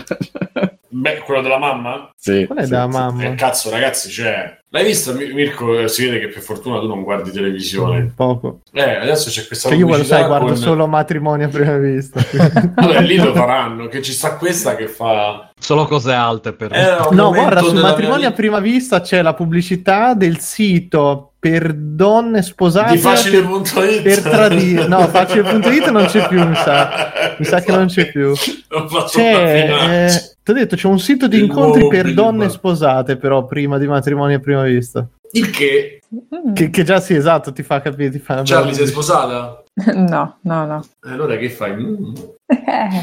Vago nella vita. Sta comunque cercando donne sposate per sicurezza. Non so, la padrona ha detto quasi me lo installo per vedere se funziona. Io ho detto va bene, fai pure. No, comunque dicono che sì, è quella lì della mamma, la pubblicità della mamma. È quella della mamma che vorrei fare una voce scema, ma non è verso la mamma, quindi mi sento colpa, quella farò normale. C'è questa mamma che dice: io non c'avevo più lavoro dopo anni che stavo a casa con i bambini. Perché in Italia poi è così, e a un certo punto mi sono messa in gioco e Amazon mi ha salvato e adesso ho uno stipendio, adesso sono anche tipo, non lo so, sono anche cresciuta di livello, non so che ha detto, la grande famiglia di Amazon così. Cioè, ti vengono i brividi. No, ma il brivido, a parte Amazon in sé, con i cadaveri morti che la gente lavora lo stesso, come è successo diverse volte, no? Con la grande famiglia. No, a parte quello, cioè, fanno la pubblicità per farti per farti andare a lavorare, cioè come se facessero la pubblicità all'operaio della Fiat che fa: ah, però io da quando sono operaio della Fiat. No, sono quelle pubblicità per cercare di contrastare l'immagine negativa dell'azienda. È come McDonald's che negli anni ha spinto sempre di più sul discorso dei controlli, qualità eccetera, per combattere il fatto che negli anni 90 si diceva che era merda, che c'erano i topi nell'olio delle patatine eccetera, per cui la versione italiana di McDonald's è probabilmente una delle più pulite che c'è nel mondo, sì. Per quanto sia McDonald's, però rispetto alla versione americana probabilmente sta eoni avanti. Vabbè, sono le pubblicità super poetiche del Super Bowl, dice Google. Prima di passare extra credit, io direi di riprendere un attimo questa questione che era uscita nelle scorse puntate e sul gruppo Facebook è arrivato il nostro amico Mirko P che ha portato la verità, perché c'era Mirko che diceva che i giochi all'epoca non costavano un cazzo, invece Mirko ci ha postato un listino prezzi, l'abbiamo smascherato, un listino prezzi di Computer One di Bologna, che io ce la conoscevo pure quando ci andavo, vedi che a un certo punto le cose vengono al nodo. Sì, a un certo punto i nodi vengono, che cose vengono al nodo, è molto bello. Anche questo titolo puntata, le cose vengono al nodo. Aspetta che lo segno. Vengono al nodo. No, diciamo che a un certo punto sì, internet non dimentica, e quindi Mirko, Final Fight costava 135.000 lire. 135.000 lire. Come si fa? E lo stipendio di operaio. No, la teoria era 135.000, quella che era venuta fuori, cioè che era tutto abbordabile tranne la roba Nintendo. Mirko, un Super Famicom PAL costa, a parte che qua scrivono LIT dappertutto, che sarebbe l'Italia italiano, sembra litri. Ve lo ricordate quando si comprava tutti i litri? Per non confondersi con le lire turche, ad esempio, perché era facile in Italia confondersi con le lire turche. Sì, che poi tra l'altro per quello si dice denaro liquido, perché si paga tutti in litri. Pensa Mirko, un Super Famicom PAL costava 460.000 lire. Del vecchio conio. Lit, infatti Nintendo, come al solito, era completamente sovrapprezzata per quello che vale. Che in lire di oggi adesso sarebbero quante? 8 milioni di euro? 2.000 euro. Sì, infatti, no, che comunque erano prezzi nuovi, a parte gli scherzi. La console costa 460.000 euro. Sì, ma guarda la colonna a sinistra, Bruno. Cioè, i giochi la colonna a sinistra è Game Boy, è sempre Nintendo, Mirko, non so se lo sapevi. No, Game Boy costavano un po' di meno. Gli altri giochi, quelli normali, dai, diciamo, quelli... sono i giochi per Game Boy, quelli per normodotati. No, non era tutto Game Boy. No, ma quelli per Game Boy non c'era. No, Mirko, guarda che ce l'ho qua davanti. Cioè, costavano meno. Allora vi dico, ve l'avevo ritrovati Mirko, pure io. Una cazzata, stop. Allora, andate a fare il culo, ve l'ho postato sul gruppo, ve l'ho postato pure su NG+, ma hanno dato ragione un gruppo selezionato di dotti ascoltatori. Mirko, c'è anche una console non Nintendo, cioè il Mega CD con 2 giochi.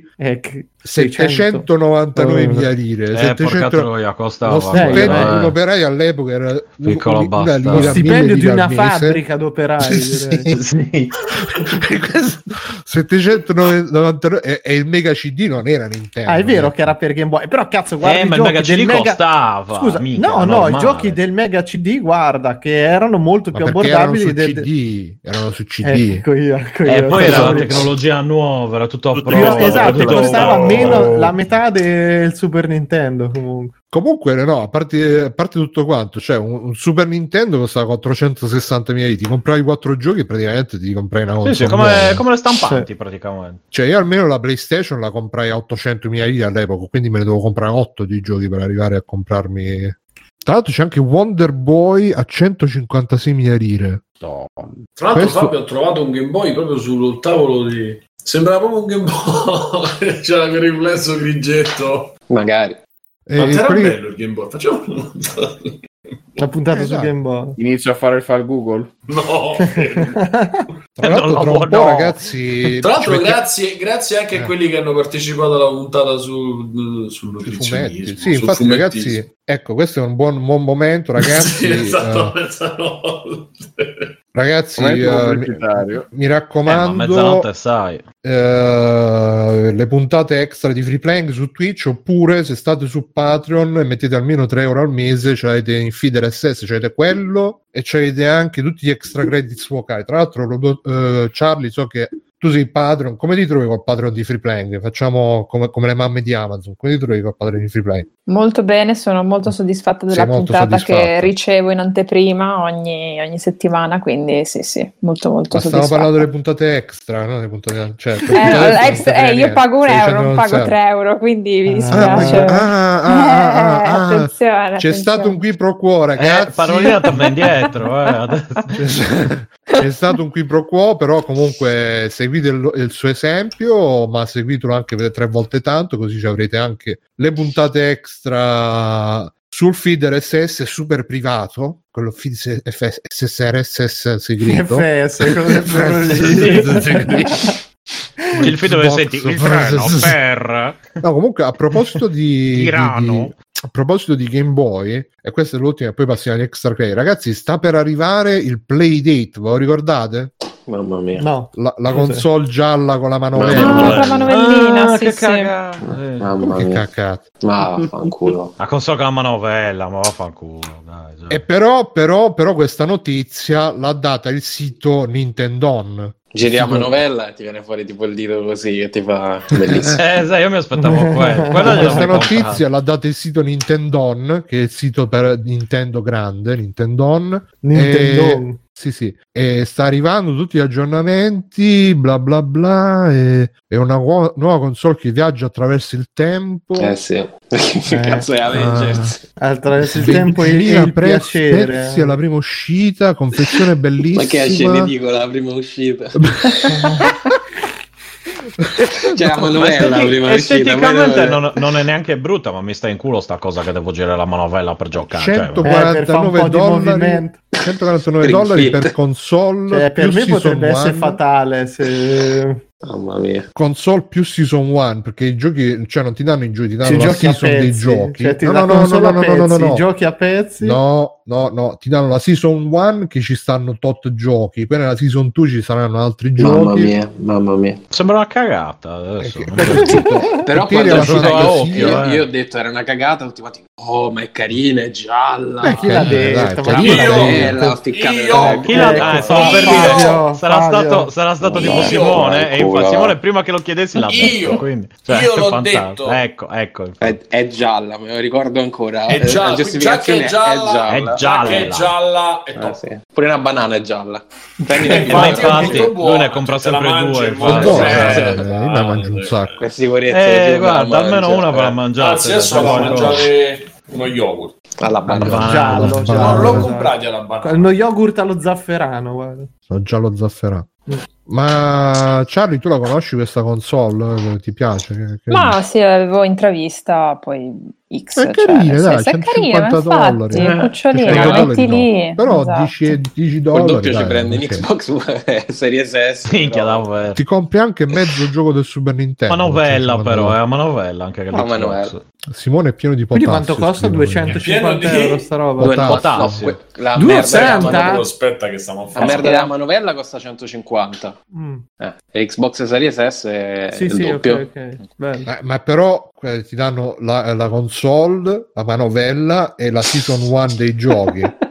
Xbox che ti dà solo il coso, là il frigorifero, e neanche la manovella. Ti danno le ventole che fanno pure caldo, non fanno manco fresco. Va bene, allora direi di passare agli extra credits e far iniziare Charlie, visto che è la nostra gradita ospite, ci parlerà dei suoi giochi da gamer o delle sue serie da gamer. Che cosa ci vuoi parlare? Ciao. Ma allora partirei da una serie TV che potete trovare su Netflix, che si chiama Teenage Bounty Hunters, ed è una serie che insomma possiamo definire un po' una vaga tresciata obiettivamente, però ti passi le tue 8 episodi, 10 episodi, adesso non ricordo qual è lo standard di Netflix, abbastanza allegramente, e la consiglio anche se è stata cassata da Netflix, ciò significa che esiste un'unica stagione. Finisce con una Teenage Bounty Hunters, di che parla? Allora, parla di queste due ragazzine sedicenni che sono due sorelle gemelle ma eterozigoti, quindi non identiche, che sono in verità figlie di questa famiglia iperricca alla repubblicana decisamente, ipercattolica anche, e frequentano questo liceo appunto, scuola privata ipercattolica in cui fanno la messa ogni 3x2, insomma quant'altro. Però quello che succede è che queste due sono anche, essendo figlie di famiglia ricca e repubblicana, molto abili nell'utilizzo di armi da fuoco, e quello che succede praticamente a metà puntata, vi direi, della prima puntata, è che fanno un incidente d'auto con questo fuggitivo e incontrano poco dopo il bounty hunter, appunto, quindi il cacciatore di taglie che lo stava inseguendo per cercare di portarlo dentro e prendersi la taglia. Riescono a bloccarlo loro, una praticamente spara le gomme dell'auto di questo, lo blocca, l'altra lo butta a terra, insomma, e fanno finta di essere anche loro delle cacciatrici di taglie, e sostanzialmente si spartiscono la taglia con quest'altro tipo. Alla fine questo le sgama quasi subito, che sono insomma teenagers che fanno finta di, ma non lo sono veramente, però le assume come assistenti, diciamo, per continuare insomma a cacciare insieme a lui altri fuggitivi. Di per sé è molto... allora, è carina, non pensatela come un... scusa, io sto vedendo un po' di foto, sto vedendo una foto che stanno loro due, che fanno... una di fianco all'altra, in mezzo c'è un nero che fa i pollici in su. Ora io non voglio dire, esattamente lui. Però... sì, il nero è il Bounty Hunter. Il Bounty Hunter, sì, cacciatore di taglie. Che tra l'altro si chiama Bowser. Non so per quale motivo abbiamo deciso di chiamarlo Bowser. E no, è molto divertente, una commedia di per sé, non è assolutamente seria, e comunque diciamo che per metà degli episodi va a seguire anche le vicende delle ragazzine in quanto teenager, quindi aspettatevi amori, non amori, scoperta del sesso da parte di entrambe. Poi c'è una di loro che è molto più alternativa, per dire, non so, mette magliette con bande metal, fa molto la darkettona un po', anche se si mantiene sempre molto ligia alle regole del cattolicesimo. La scoperta del sesso lesbico vedo qua sempre nelle immagini. Anche quella, ecco, questo era uno spoiler. Non l'avrei mai detto. Cioè Netflix interrazziale? No, bianche, occhi azzurri e capelli biondi, okay, entrambe. Allora si sono mantenuti nelle quindi loro Ariano. Sì, no, ma esatto. Vedete l'immagine che ho messo qua nel disco? Ma io una domanda, si vedono dei seni? No, non mi sembra. No, bene, non che ricordo, mi dispiace. Cancellata, cancellata da Netflix stesso. Mi dispiace. Anche Netflix l'ha cancellata per quello. Esatto. Esattamente. No, io la consiglio, ripeto, è una serie, cioè, assolutamente non impegnata. L'ho scoperta perché non credo. L'ho scoperto seguendo un blog che vi consiglio molto, che appunto parla di serie TV, che si chiama Serial Minds. Non so se lo conoscete, che recensisce solamente serie TV sia più conosciute, e anche a volte tira fuori le chicche come questo. Per me chicca alla fine sì, perché comunque l'ho trovata molto carina, Teenage Bounty Hunters, ma anche altre cose. Scusa Charlie, ti devo combattere su questo, perché il blog da seguire per le serie TV ce lo dice Alessio. Io non mi ricordo adesso, però manco io. Alessio, come no? Tu ce lo devi ricordare per forza, Alessio. Ma il nome è manco io, il nome del blog. Alessio, il blog delle serie, delle cose, il che blog. Lo fa in famiglia qualcuno da te. Mm-hmm. Niente, mi dispiace, ho vinto. Vabbè, poi ve lo dico, che bel rapporto che c'ha con la sorella. Senti una cosa, Charlie, ma è conclusa come, cioè, anche se non è stata rinnovata, c'ha una chiusura o allora rimane... finisce con una sorta di cliffhanger, ma io ti direi che è così inutile alla continuazione della trama che puoi anche considerarla conclusa, cioè nel senso che secondo me la loro intenzione era di creare proprio un cliffhanger che ti lasciava oh mio Dio, cosa succederà adesso, ma sinceramente non me ne può fregare di meno. No, cioè non mi interessa come vogliono andare avanti con quel cliffhanger in particolare, cioè sì, c'è ovviamente una storia che può continuare, sarebbe anche bello continuasse, però è godibile comunque anche così. Sì, dici te. Sì, secondo me sì, io la consiglio. Poi le due attrici secondo me hanno grandissima chimica tra loro due, sono brave. Io l'ho vista in lingua originale, quindi non so dirvi del doppiaggio, sinceramente. Ripeto, la consiglio, è una cosina ovviamente leggera, però si fa assolutamente guardare. Senti, ma hanno chiesto, in realtà hai già risposto, però lo chiedo anche qua perché è interessante. È una serie pro armi? Allora, è vero che lì tirano fuori veramente pistole e fucili, e le due, soprattutto è stupefacente come le due ragazzine le utilizzino proprio come se fossero, non so, un frisbee che lanciano così a caso, veramente, ed è abbastanza, secondo me, diverso dalla nostra cultura, ovviamente. Non lo vedo come pro armi, cioè vengono utilizzate come un mezzo per raggiungere uno scopo, ma non è che vanno in giro sempre a sparare a destra e a manca, assolutamente no, quindi non l'ho vista in questi termini, no. Ok, no, stavo vedendo il tuo blog, c'è una nuova serie col Dr. House che è una serie. Sì, ma ti dico, dateci un'occhiata, perché spesso ci sono tante cosine che in altri blog, per dire, non ho mai visto. C'era ad esempio una serie, posso lanciare un extra credit molto rapido, un altro? Vai, che si chiama Staged, che è una serie che è stata fatta da David Tennant e Michael Sheen, non so se avete presente, e di... Il papà? No, quello è Martin Sheen. Ah, Martin, sì. Che hanno fatto l'ultima cosa che hanno fatto insieme era Good Omens su Amazon. Sì, ce ne ha parlato Alessio. Infatti. E invece Staged è una serie che hanno fatto loro due durante il periodo di Covid, quindi è una finta, tra virgolette, serie, nel senso che è fatta tutta attraverso le videochiamate Zoom. Sì, da quello che ho capito hanno rubato l'idea a Skypocalypse. che non conosco. Una web serie su YouTube storica, che Borelli loro hanno fatto la serie su YouTube, così un po' con le webcam di 15 anni fa. Il giorno della prima puntata è uscita Fix, per chi si ricorda, che era invece un progetto Borelli. Poi pure Fix.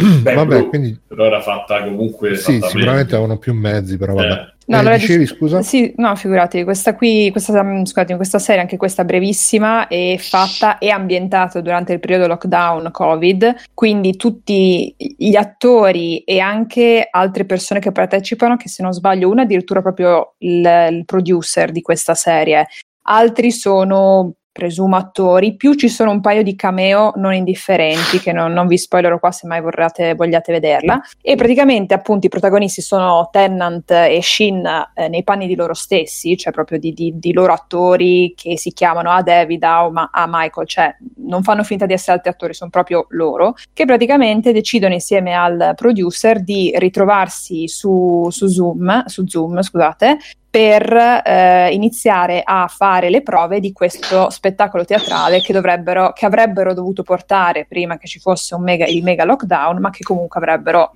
poi portato quando sarebbe finalmente terminato il tutto.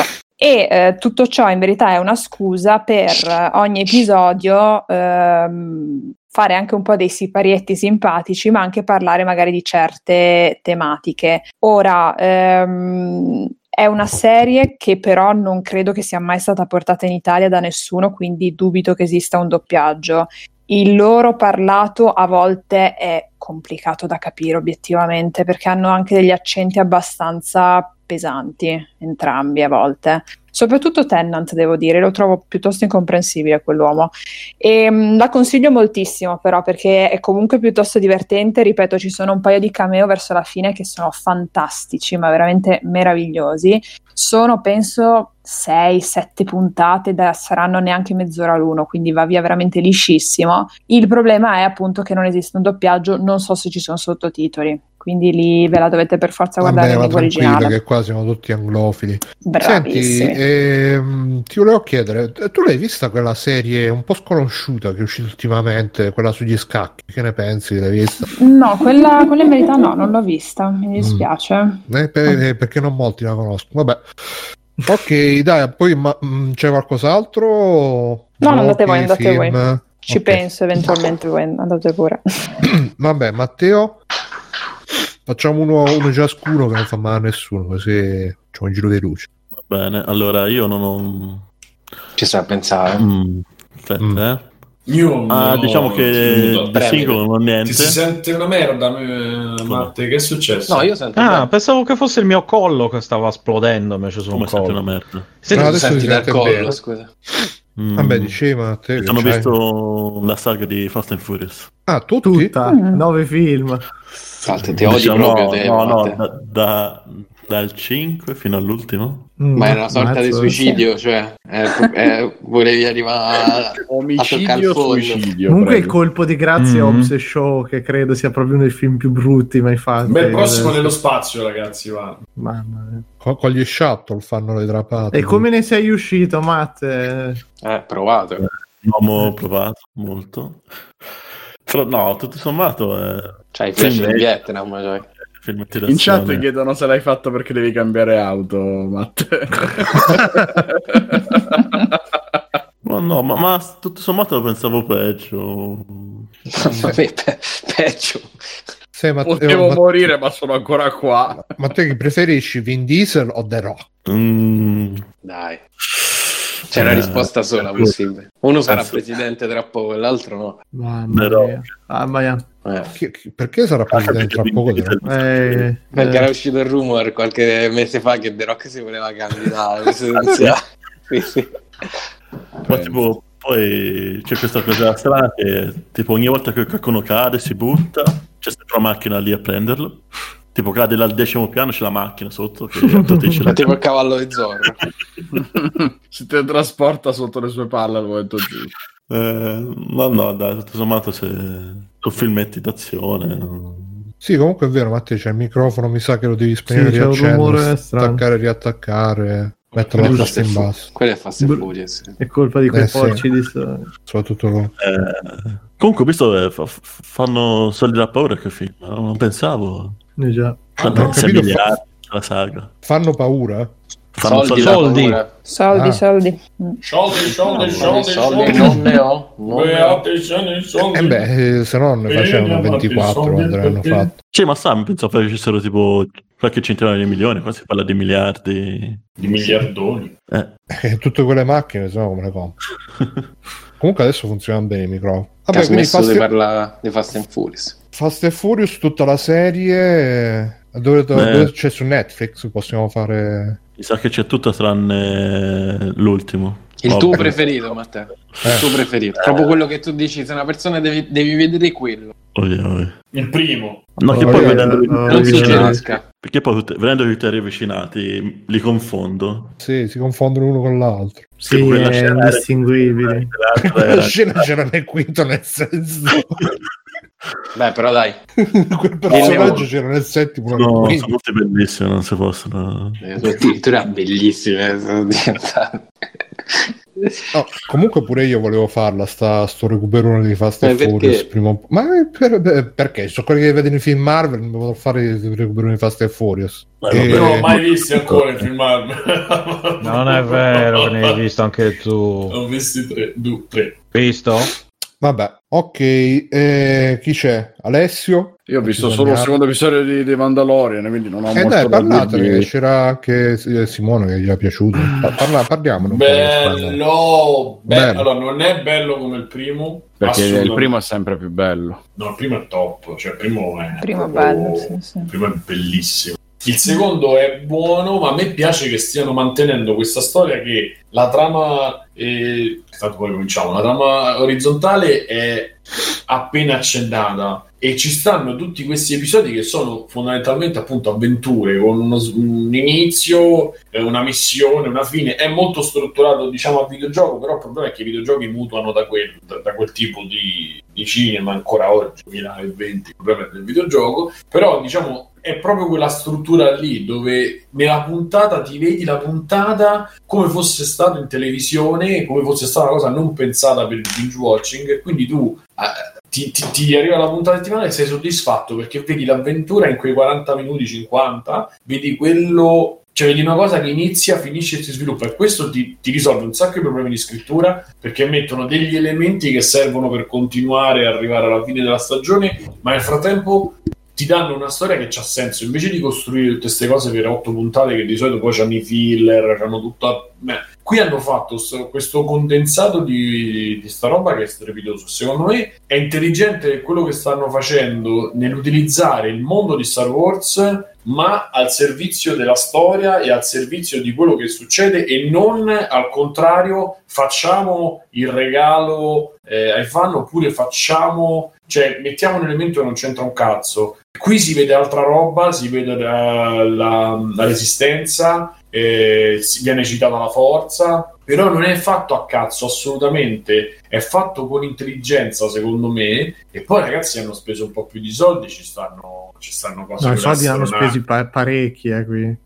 Hanno alzato tanto il tiro, però Simone, secondo me sono sicuramente molto furbi nel come stanno procedendo con The Mandalorian. Beh, però secondo me invece la struttura è molto più slegata, cioè la trama orizzontale va avanti davvero poco, è super diluita. La trama orizzontale è chiaramente, non è spoiler, lo sanno tutti, della sua esistenza è Baby Yoda, perché c'è questo bambino di cui non si sa niente, nessuno sa nulla. Nel frattempo, scusate, ho lanciato un nuovo sondaggio sulla chat, poi vediamo i risultati. Ok.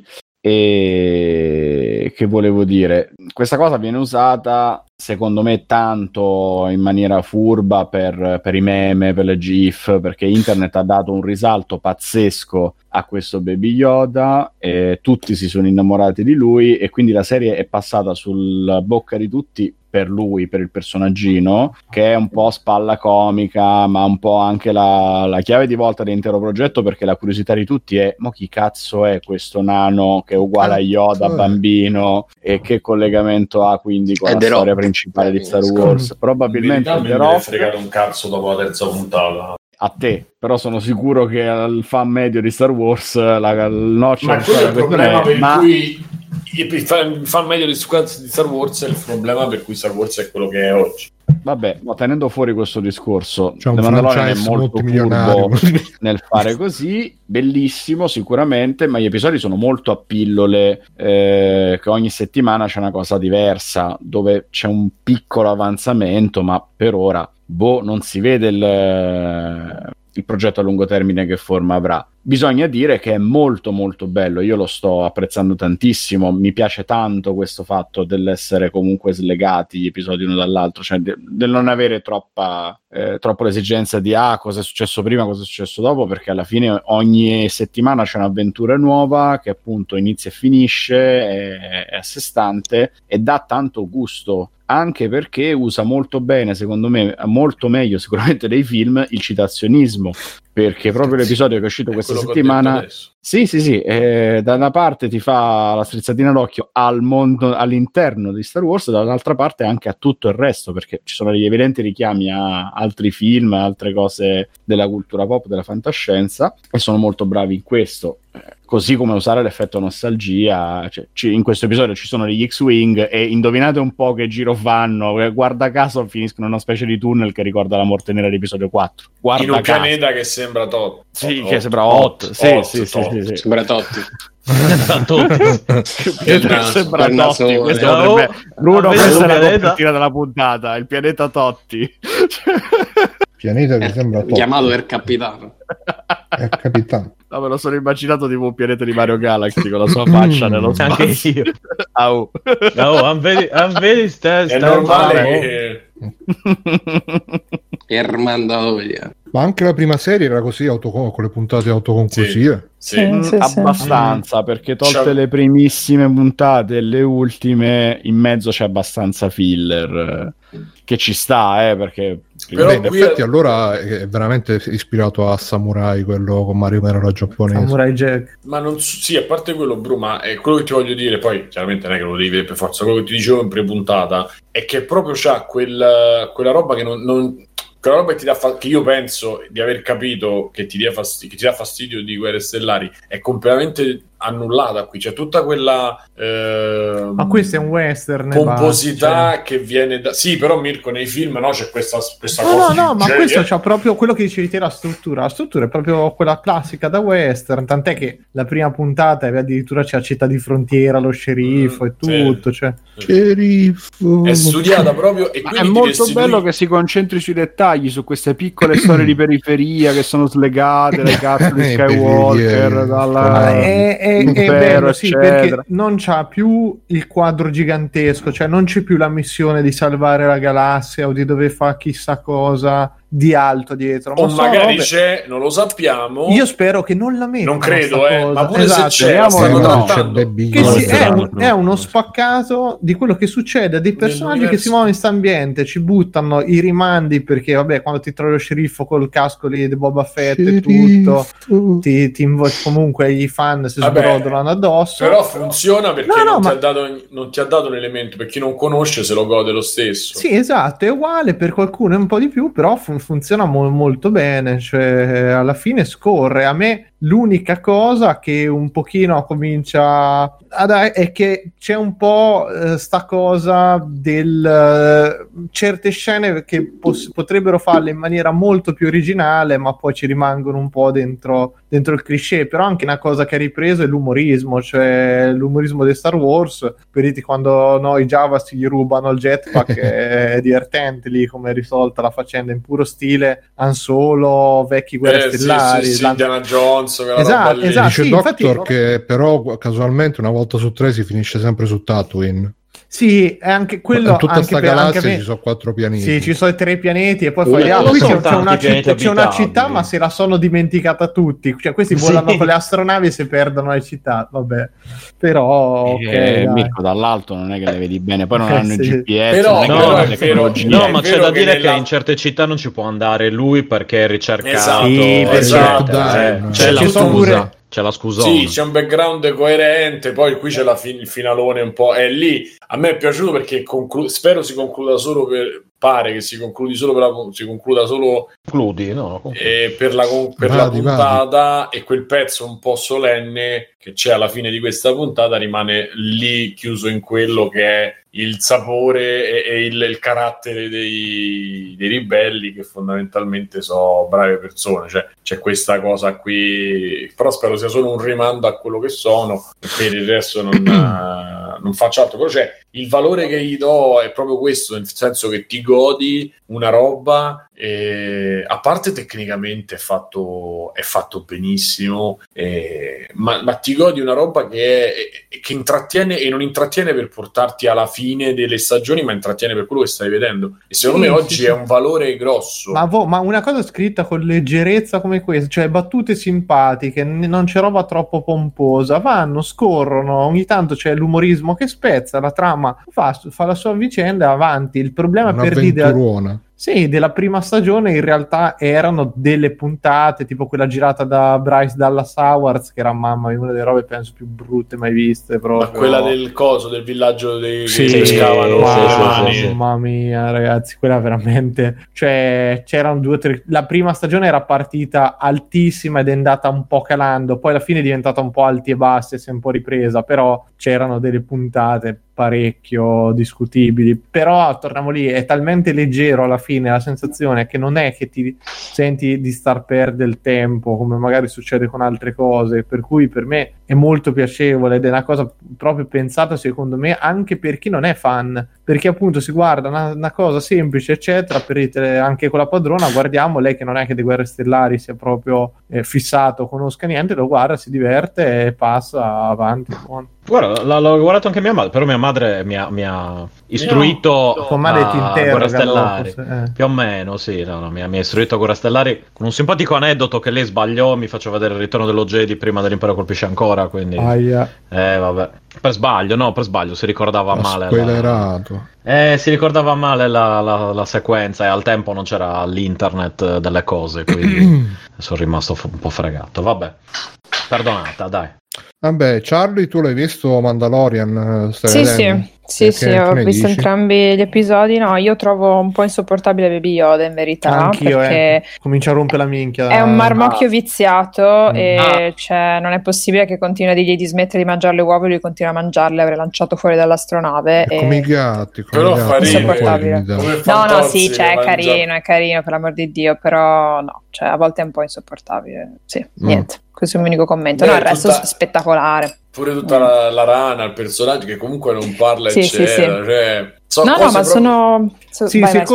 secondo me non stanno spingendo per niente sul design, però questa magari è una fissa mia, perché il vermone della prima puntata, il ragnone della seconda, un po'... Vabbè, il vermone della prima puntata è citazionismo puro. Però che palle, si potrebbe fare un pochino di più.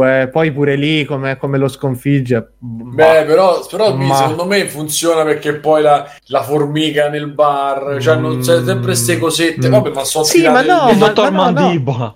Ma quello lì, cioè, tutte le creature che vedi in giro, alla fine mi piacciono, non posso dire. I droidi della prima stagione. Però queste due cose che un po'... Poi una cosa che mi è piaciuta tanto è che dedicano veramente delle piccole attenzioni che non ti aspetteresti ai personaggi di contorno, cioè non sono semplicemente buttati lì per fare una roba tanto per, ma ogni tanto sono divertenti, c'è la tizia lì il meccanico. Che l'aiuta che lui parla, è carino, che lo convince, poi non gliene frega niente. Nel frattempo ci sono i droidi che cuociono la carne che ha riportato lui sul correattore, cioè sono delle piccole cose che gli dedicano veramente molta attenzione. Ma pure che parla la lingua delle rane, non te l'aspetti che comincia a fare. Ad esempio che all'inizio della seconda puntata, quando gli viene fatta la... Oddio, come si dice? Quando lo beccano in mezzo al deserto per rubargli tutto, che praticamente, un'imboscata, non mi veniva la parola, che se notate lui c'ha ancora addosso lo slime della bava del vermone. Cioè, se vedete l'elmo è ancora sporco di quella schifezza lì, e in effetti c'è questa attenzione. Sì, sono d'accordo. È proprio amore, ci hanno proprio avuto amore per... Non lo so, da questo punto di vista a me ha colpito proprio tanto, perché È una di quelle cose che mi fa tornare un po' anche a quel... Ma ti fa venire voglia di... Cioè, ecco, detto tra di noi, un videogioco su The Mandalorian che non spara tutto, capito? Una cosa così, fatta a missione, per me è perfetto. Cioè, c'hai il personaggione, c'hai le situazioni, ma poi lui lo fai bello action divertente, cioè molto meglio dei Fallen Order, che anche lì ritirano fuori sempre ste spade laser, il tempio del cazzo, l'inculo dei Sith, del coso... Che noia. Lui è proprio samurai, poi lui c'ha proprio la cosa, ma, ragazzi, però fa ridere perché poi si deve invece barcamenare in quello che succede nel resto, che non so, samurai, lui non può usare la violenza, non può usare, cioè il codice d'onore ce l'ha, però poi si trova inculato da quello meccanico, e quindi deve, però c'ha profondamente appunto questo senso di missione, questo senso di... lui comunque è devoto a suo ragazzino fondamentalmente adesso, e c'ha questa missione, non ce n'ha, e cioè, cercare... la missione di riportarli alla sua specie, sì, attraverso i Mandaloriani, che sono gli unici che deve trovare questi Mandaloriani, e quindi lui c'ha, di fronte a questa missione non si ferma di fronte a nulla. Va bene, allora nel frattempo il sondaggio è finito. Il sondaggio era The Mandalorian e il remake di Iron Man, perché è lo stesso regista, Jon Favreau, c'ha l'armatura, vola, quindi è palesemente Iron Man 3, l'Iron Man 4 che avrebbe voluto fare non ha mai fatto. La chat si è espressa per il sì, e quindi dobbiamo accettare questo fatto. Entriamo nell'analfabetismo funzionale. Questa è la nuova Panda, è un remake della Ferrari testa rossa, ha quattro ruote al volante, è rossa, per cui vabbè. Il popolo si è espresso, abbiamo visto grande prova di democrazia su Free Plank. Degli stati sta andando bene ultimamente con l'espressione del popolo. Certo che sta andando bene. Benissimo. Va bene, chi manca? Fabio? Allora, una cosa bella e una cosa brutta. Sì, diciamo.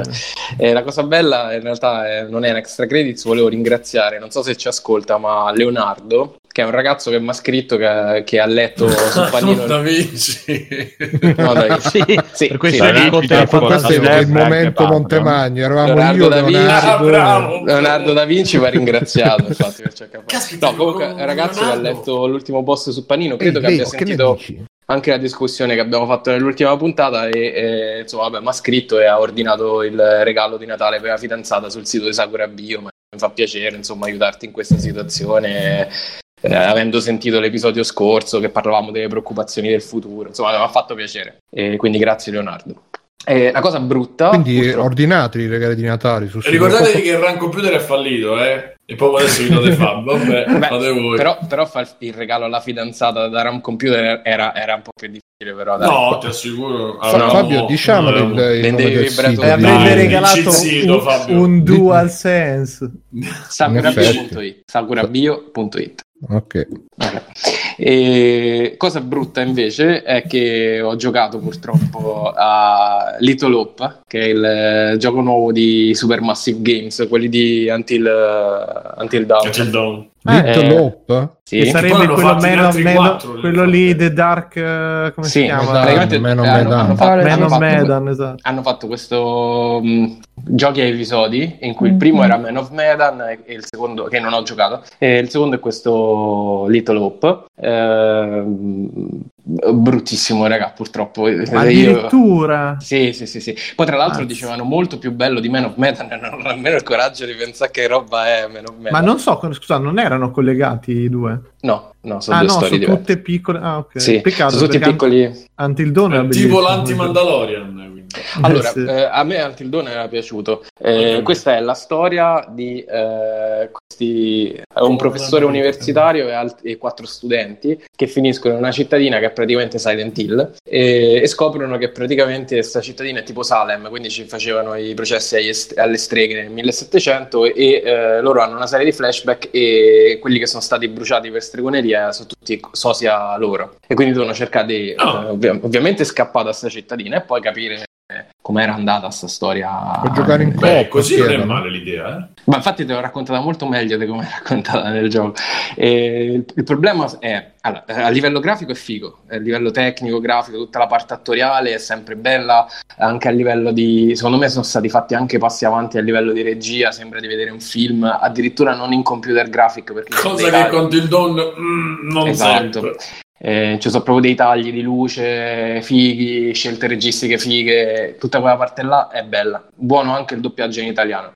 Il problema è che il gioco intanto è strutturato con fai 4 passi nel bosco, succede una roba, fai 4 passi nel bosco, succede una roba, fai 4 passi nel bosco, succede una roba per 5 ore, e sta roba ovviamente è solamente un quick time event o un dialogo in cui scegli grosso modo cosa rispondere, che è molto meno impatta molto meno sulla storia rispetto a Until Dawn, dove veramente i personaggi ti potevano morire da un momento all'altro e tu ti tagliavi fuori intere porzioni di trama, e poi è veramente scritto col culo, cioè io non so come cazzo gli viene un film, un gioco così.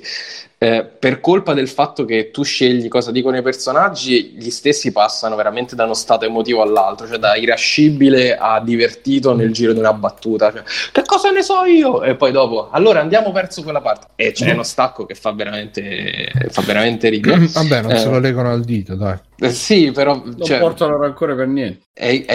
Ci sono dei scambi di battute veramente incredibili. Io l'ho giocato con Ilaria che guardava, perché si può giocare anche in multiplayer. Credo che ogni giocatore sia controllato, nel senso che uno guarda e l'altro gioca. Questo è come l'ho giocato, questo è stato il mio multiplayer. Però asincrono, può essere giocato anche. Credo che ogni giocatore controlla un personaggio o sceglie ma ci vogliono due parti. Questo non lo so, Simone. Vedi, su questa cosa il buon Cacio aveva fatto cose molto belle che potevi giocare col telefono. Ti puoi passare lo stesso pad, perché non capita mai che devi farlo contemporaneamente. Nel gioco ci sono dei momenti d'azione in cui devi fare i quick time event con un personaggio e con l'altro, in cui c'è tipo il super rallentamento quando passi da un personaggio all'altro per farti probabilmente passare il pad. Ci sono dei scambi di battute veramente raccapriccianti, e poi è scritto proprio male, cioè i personaggi che si fanno le domande loro, no? Questi sono 4 sopravvissuti, fa ma cosa voleva quello da noi? Ma chi è quello? Ma che cazzo ne sa? Stava nel pulmino insieme a te che sei riportato.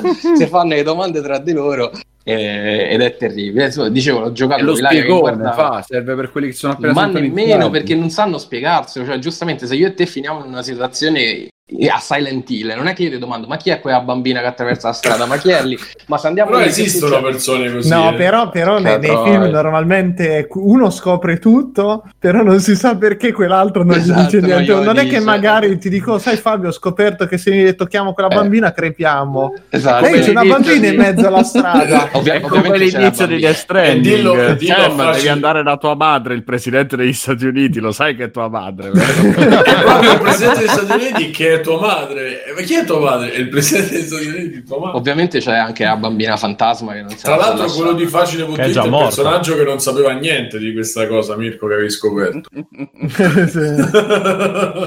Però qua ovviamente, visto che nessuno sa niente, i dialoghi sono ma chi è quella bambina? Non lo so, ma se andremo in quella direzione dove finiremo? Non lo so, ma dove è finito l'autista? Non lo so. E quindi è tutto così, e quindi è veramente piattissimo e noiosissimo, non c'è nemmeno quel minimo di esplorazione che c'era nei giochi precedenti loro, e non c'è il gusto che poi mandava avanti Until Dawn, che era lo scopri l'assassino, no? Essenzialmente la prima metà del gioco, che poi è quella che funzionava bene, era capire chi tra di loro era l'assassino, dopodiché sbaccava un po' pure quello con i Wendy, sì, però non era gestito male alla fine nella sua trascitudine, se vogliamo definire così, da... no, infatti era un film di serie Z, sì, era abbastanza riuscito. Poi sai che erano riusciti a creare dei personaggi che nel giro del gioco cambiavano, su cui cambiavi tante volte opinione, no? Sì, e quindi è un po' come Cobra Kai, che tra l'altro ho finito, grazie di avermelo consigliato, che è bellissimo. E quindi c'era questa abilità di scrittura del riuscire a farti cambiare a seconda del personaggio che usavi, del passato che aveva quell'altro personaggio,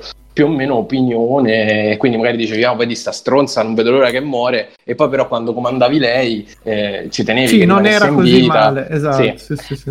Invece qua nemmeno, non c'è nemmeno sta soddisfazione, ed è un grande peccato, perché poi dal punto di vista tecnico mi è piaciuto molto, ma il gioco è pessimo. Ed è giocato pessimo pure... sul Game Pass, te immagino. No, su PC, ma non su Game Pass. Ah, okay. Non c'è su Game Pass, penso. Ah, non c'è? Ma credo di no. Mi sa di sì.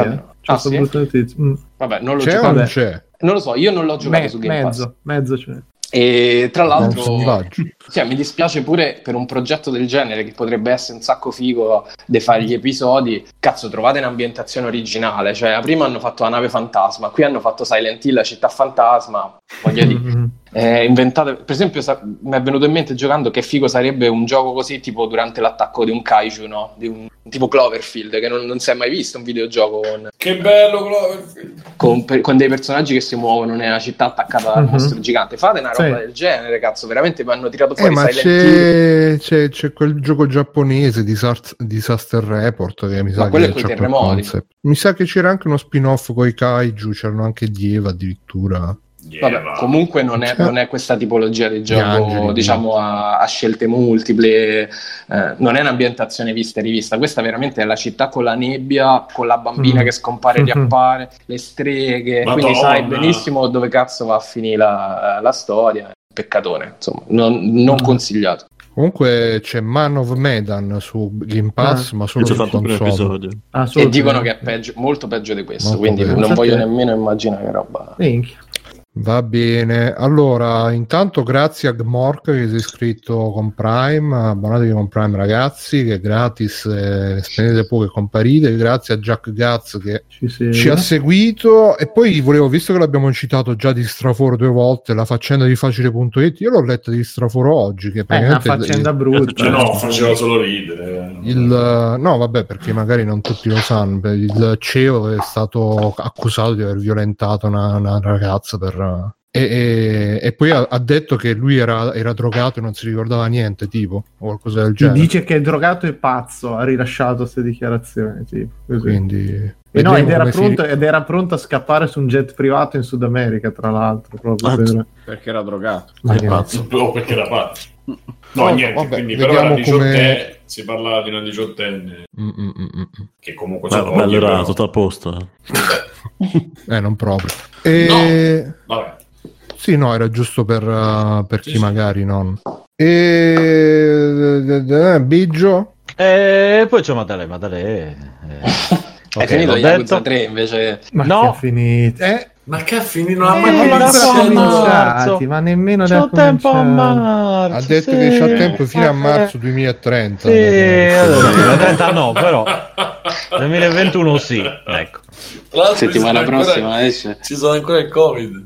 Sì, esatto, c'è ancora il Covid, c'è tempo. Avete visto che un sacco di roba? Io più guardo cose che escono, più rosico, perché devo... Dai, settimana prossima io e Bruno parliamo di Assassin's Creed. Giusto, Bru? Ma che cosa? Perché?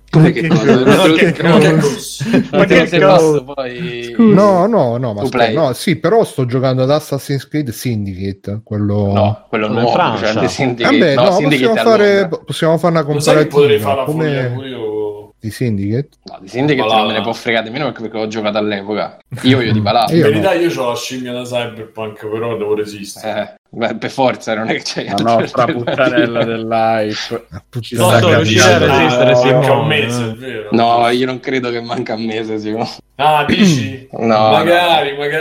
Secondo me marzo insieme all'edizione. Fatemi chiedere, felice, così mi prendo quello di Harmonix. Fatemi chiedere a Charlie, ce l'hai l'hype per Cyberpunk tu? No, sinceramente no, ammetto che non mi interessa. Vedi la saggezza, l'intuito. Per cosa c'hai l'hype dei giochi, diciamo? Ma sinceramente futuro nulla, cioè non c'è nulla, tipo anche non so Final Fantasy XVI, che so che tipo Fabio mi pare che ti fosse piaciuto molto, a me ha detto pochino, non lo so, mi sono sembrati un po' generici le facce di queste persone. Paradossalmente preferisco il design di Nomura per qualche motivo. Ah, piace anche a me, a posto. Boh, però non lo so, più che altro non sono abituata, diciamo, a un Final Fantasy più classico, no, medieval fantastico, diciamo, sono più abituata ai dal 7 in poi. Cioè io l'8 ho giocato quasi tutto, il 7 non l'ho mai giocato in verità, il 10... Cosa non dovevi dirla. Lo so, non devo recuperare il remake. Ma già dall'8 ti dovevi fermare. Il 15 ho giocato quello tutto quanto, 100 ore buttate su quello. Bello. E, però sì, cioè giochi futuri obiettivamente, a parte la next gen in generale, non la trovo così emozionante, detta tra noi, ripeto. Se giocherò aspetterò sicuramente un'altra versione di console, cioè una Slim o quello che sarà, insomma. Sicuramente PlayStation, perché Xbox a me non ha mai attirato, e c'è sempre la questione delle esclusive PlayStation che mi dispiace, ma per me è veramente il punto che me la vende, cioè, e non si discute, non ci stanno, quindi è un po' una partita, esatto, no? E quelle che ci sono non si vedono neanche col binocolo, no, ancora un po', come c'è Alo che sta in così gran forma, bellissimo. Ma adesso non può andare a casa di Fabio direttamente a parlare. Però voglio dire che sul retro della confezione di Series X che c'è Master Chief ha scritto Dreams, molto tutto sommato è giusto, tra l'altro Night into Dreams, quello del Saturn, esatto. Nessuno sa ancora come si giochi, tra l'altro col pad speciale. C'era il pad speciale per giocare per bambini speciali, sì, esatto, quello tutto 88. E no, volevo dire, a proposito di Covid nel 2030, ma avete visto che è uscito il trailer del film di Michael Bay basato sul Covid? Sì. No. Ah sì? Che tipo, il virus è mutato, adesso stiamo... Sì. E praticamente fa vedere che c'è il governo che vuole tenere la gente dentro casa. Guarda, io dico solo che a Michael Bay gli tocca sperarlo che andrà così. Forse è ambientato nel 2025. Sì, che il virus è mutato. Sì, un Covid-30 o cose del genere. Ragazzi, vi ho detto che io ho preso un nuovo animale domestico, un visone che viene dalla Tra l'altro dicono che invece è la forma più blanda, quindi quello sarebbe geniale. Adesso ormai per i giornali finirà che la gente se li sta mangiando il visone, non so. Sì, mangia le pellicce, i giornalisti andrebbero in questo giorni dopo, andrebbero 28 visoni dopo. No, più che altro io ho visto il trailer, praticamente il trailer è super complottista perché ti dice che il governo ti vuole tenere dentro casa. Strano, perché Michael Bay mi sembra una persona così asserenata, così moderata. L'avete visto la puntata dei Griffin con l'episodio "Se fosse diretto da Michael Bay"? No. Ragazzi, quello è quello che toccava la sedia e esplodeva tutto. No, quello che lui che c'è che si levano le cose, c'hanno gli addominali. Esatto. Le botti esplodono e cominciano a bere. No, è una roba strepitosa. Bello, bellissimo. Vabbè, dicevi Biggio, quindi? No, non dicevo niente. Maddalena, sono cagate come al solito. Da parte di Maddalena. No, allora ho iniziato a vedere per puro caso una serie su Netflix che si chiama Russian Doll. Questa piccola perla di cui nessuno ha parlato. Esatto. No, non lo so, ne avete già parlato. Cioè, no. Mica hai visto La regina degli scacchi con me? No, guarda, ho visto il trailer, mi ha rotto i coglioni solo di guardare il trailer. O il film e mezzo se lo vede. Sì, infatti, guarda, a parte la sequenza del granchio cameriere, per il resto ho deciso che la finirò entro marzo, dove citano David Foster Wallace. Vabbè, dicevi, hai visto Russian Dolls? Russian Dolls che non lo so, mi sembrava, non lo so, ho visto il primo episodio, mi ha lasciato un po' interdetto, non capivo se mi piaceva oppure non mi piaceva, poi ho continuato un po' a vederla e ho scoperto che mi piaceva. Come la droga. Esatto, è come quando inizi a drogarti, che non sai bene se ti piace o no, almeno con certe...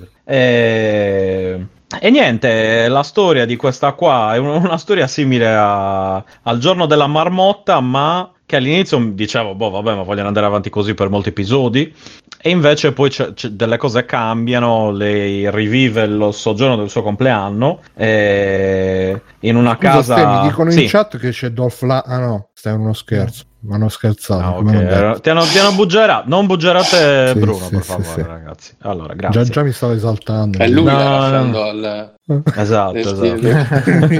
Io sono bambola. russo. Esatto. Bambola russo. Bambola star. Devi prendere la bambola però... e la spezza e fai la spezza in due. Bambola Spock. Vai, vai. No, non ha niente, sono tutti americani, inizia la sua festa di compleanno organizzata che è gestita da Social Justice Warrior. Sì, perché inizia con il coso dove sono... È super inclusiva, con una festa super inclusiva. Incredibile. Di Netflix. E poi diventa un po'... No, poi dopo all'inizio infatti diciamo che sta roba, la solita roba super inclusiva Netflix, poi in realtà no, poi cambia, inizia a diventare una cosa strana su... Diventa razzista.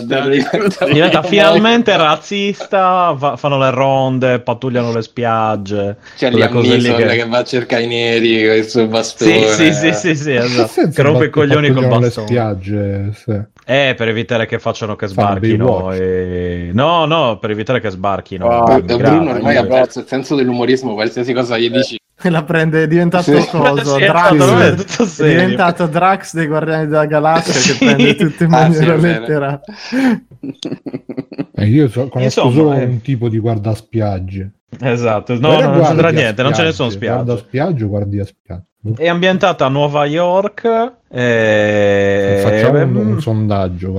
È molto carina come serie, che non mi aspettavo. Datele un paio di episodi. All'inizio sono tutti molto antipatici, poi iniziano a diventare un pochino più semplici. La protagonista, che è molto edgy, molto molto non me ne frega niente, eccetera eccetera. Quella di Orange is the New Black, lei. Sì? Ah, non molto lo so, brava, perché ne ho visto 3 episodi, credo. E c'era da New Black. Allora non l'ho riconosciuta. Che poi invece scopre che fa la sviluppatrice di videogiochi, eccetera, eccetera. E niente, è una delle nostre. Però con i gacha. Mi hanno appena scritto: ho guardato la prima puntata della Regina degli Scacchi su Netflix. Bene, ecco, vedi, parli del diavolo. Chi è che t'ha scritto? Meno male, non lo posso dire. La Regina degli Scacchi stessa. Però sta cosa che mi ha scritto la Regina a guardare la serie su mia moglie un po' mi indispettisce, Su quella della PlayStation 2. Sì. Vabbè, guarda, ma io il problema di quella tizia non riesco a guardarle tutte e due gli occhi in contemporanea, devo focalizzarmi prima su uno poi sull'altro. Neanche tu, vabbè. Dicono che se stai fermo davanti nemmeno lei ti vede. Se stai molto vicino a lei, lei non ti vede, fa dove è finito? Comunque. E niente, no, invece questa Rashandol è una cosa strana che sembra che parli di viaggi nel tempo, di loop, e ha questa cosa qua del loop, però è tutta ambientata, è come se fosse una specie di inizia tipo a slice of life, come dicono quelli veri, e poi invece diventa una roba più diventa una roba un po' più, cioè un po' molto più strana, perché le regole non sono ben definite, non è che vedi la gente tipo ricomincio da capo. No, ricomincio da capo, dove a un certo punto lui si rompe le palle, inizia a svaccare, eccetera eccetera. Qui c'è un pochettino una cosa simile, ma presa un po' più seriamente, tra virgolette, perché appunto in realtà la vita di questa va avanti, ma lei ogni volta che muore riprende dall'inizio del primo episodio, praticamente. Ti sei capito da solo. Come? Ti sei capito da solo, penso. Allora, no, lei quando muore devi stoppare, devi ricominciare. È come se caricasse il salvataggio in quel punto lì della sua vita, praticamente. Esattamente in quel punto. Backup. Esattamente, più o meno quello. Altered Carbon. Esatto, quindi è Altered Carbon alla fine, in realtà. Ma proprio il tizio che lei è Altered Carbon. Sì, perché si sa che esatto, il tizio si sa che si chiama Altered Carbon di nome, come Dragon Ball, capito? Quelli lì. Metal Gear Solid, che è il nome di Solid Snake, è Metal Gear Solid, esatto, eccetera eccetera. E niente, quindi appunto all'inizio mi sembrava un po' una cagata, poi invece migliora, e non sono tanti episodi, sono tipo 8 episodi, una cosa così mi pare, 8-10, boh. E infatti mi aspettavo roba di più, ma per fortuna hanno capito che se mi fai 24 episodi con quel tipo di trama lì probabilmente vieni ucciso. Esatto, esattamente quello. E dicono che c'è già una seconda stagione pronta che deve uscire, cioè confermata, eccetera eccetera. eccetera. La prima si conclude in maniera appunto un po' interlocutoria, zero cliffhanger o altro, però essendo una serie molto strana, molto ci sta, vorrei capire un po' come funzionano queste cose, perché ripeto, le regole dei loop non vengono mai spiegate, se non il fatto che riprendono sempre a un certo punto specifico della vita tra l'altro, sai Stefano, sì. A proposito di Dragon Ball, il gioco di Dragon Ball per Super Nintendo costava 189.000 lire. E porca lire dell'epoca, il vecchio lire italiane o lire all'epoca c'è scritto turche, come oggi dire 3.000 euro. Ecco perché bestemmiavano tanto fumavano anche i nervosi. Comunque a parte il Rashandol, vi do una chicca sul Mandaloriano, ovvero il Zero, il tizio, il robot che c'è nell'episodio dove lui deve far fuggire gente, eccetera, eccetera, che si vede anche in quest'ultimo episodio perché lo usa per parlare la tizia, è doppiato da Richard Ayoade, che è il tizio, quello il nero con la voce super nasale di The IT Crowd, quello inglese. La voce... No, The IT Crowd. Se ci fate caso, la voce è la sua, il corpo è di un altro. E niente, vi consiglio, se vi piace l'anima è di un altro ancora. L'anima è quella dell'immortaggi del Vippo, lo sai che è sempre quella. L'altra cosa che vi consiglio di vedere, ci sono una serie di documentari su come. Comunque, sempre un extra credit a testa, è sempre lì. Ah, cazzo, hai ragione, è vero, me li dico sempre. No, adesso voglio sapere la terza. Sì, documentari su. No, questa era solo una chicca, non era un extra credit, ho solo detto che era quella. No, su come è stato fatto il Mandaloriano, una chicca credit. Come è stato fatto il Mandaloriano con le interviste ai vari registri, a Jon Favrone, eccetera, eccetera. Lo trovate sempre su Disney Plus, associato a The Mandalorian, non mi ricordo come si chiama. Ah, non è su Apple Plus. Sotto la ricreazione e sotto Gargoyle. Esatto, ovviamente. E Duck è quello nuovo documentario inclusivo. Su che cosa? Sulle tartarughe? È quello, il documentario è su come hanno realizzato il Mandaloriano con le interviste a Jon Favrone, a tutti gli altri registi e con i backstage, eccetera, eccetera. Ed è interessante se vi piace il Mandaloriano, perché appunto fa vedere perché hanno preso quelle scelte, eccetera, eccetera, il cambio dei registi, così sai che se ti capita quel regista di nuovo non guardi l'episodio, capito? Queste cose qui, tranne la sequenza del grande cameriere che è una sequenza antologia proprio. Madonna. Ma c'è anche lo spezzone della telefonata fra Jon Favreau e Topolino. Sì, quando gli spiega io prima sono faccio una merda, dobbiamo sistemare tutto. Esatto, come in South Park che c'è Topolino. Esatto. che è un'idea che hanno rubato a me comunque, il Topolino cattivo in South Park. No, ma sempre penso che è davvero così, cioè non è che si sappia. Cioè Walt Disney, grande amante delle minoranze etniche poi. Comunque, vabbè, lasciamo stare. E niente, quindi si chiama forse The Dream of The Mandalorian o The Gallery, ma non mi ricordo perché io guardo il documentario del Mandalorian. Come titoli The Dream of Mandalorian o The Gallery. Allora, cioè... vai lì tra le cose che ti appaiono quando finisci a guardare il Mandaloriano, c'è sta roba qui e sono i documentari. Guarda, purtroppo non ho Disney Plus perché allora come l'hai guardato? Non l'ho guardato. L'hai scaricato su... Ah, tu non guardi il Mandaloriano, quindi? No. Oh mio Dio. E non ti hanno ancora operato. Non abbandona l'omeopata. Esatto, abbandona l'omeopata. Allora, adesso controllerò e ti dirò come si chiamerà, visto che non hai Disney Plus. Va bene. Ok, dai. E niente, basta. Poi non intervengo perché mi sono già sparato le mie cartucce. Esatto, perché ora di basta. Manca Simone o Mirko? Mirko, Simone? No, io ho già parlato della pezza di Lundini, ho parlato di... Ah, no, veloce, sono usciti 2 nuovi singoli di System of a Down che si chiamano... Senti, no? Sì. Certo. Sì. Non lo capite? Dopo 15 anni, sì. The Gallery e The Dream of the Mandalorian. No, si chiamano Protect the Land una e Genocidal Humanoids l'altra. Dopo 15 anni se ne escono con questi 2 singoli. La cosa bella è che è legato sempre alla questione armena, al fatto del che loro avrebbero voluto o vorrebbero o hanno voluto l'indipendenza. Volessero.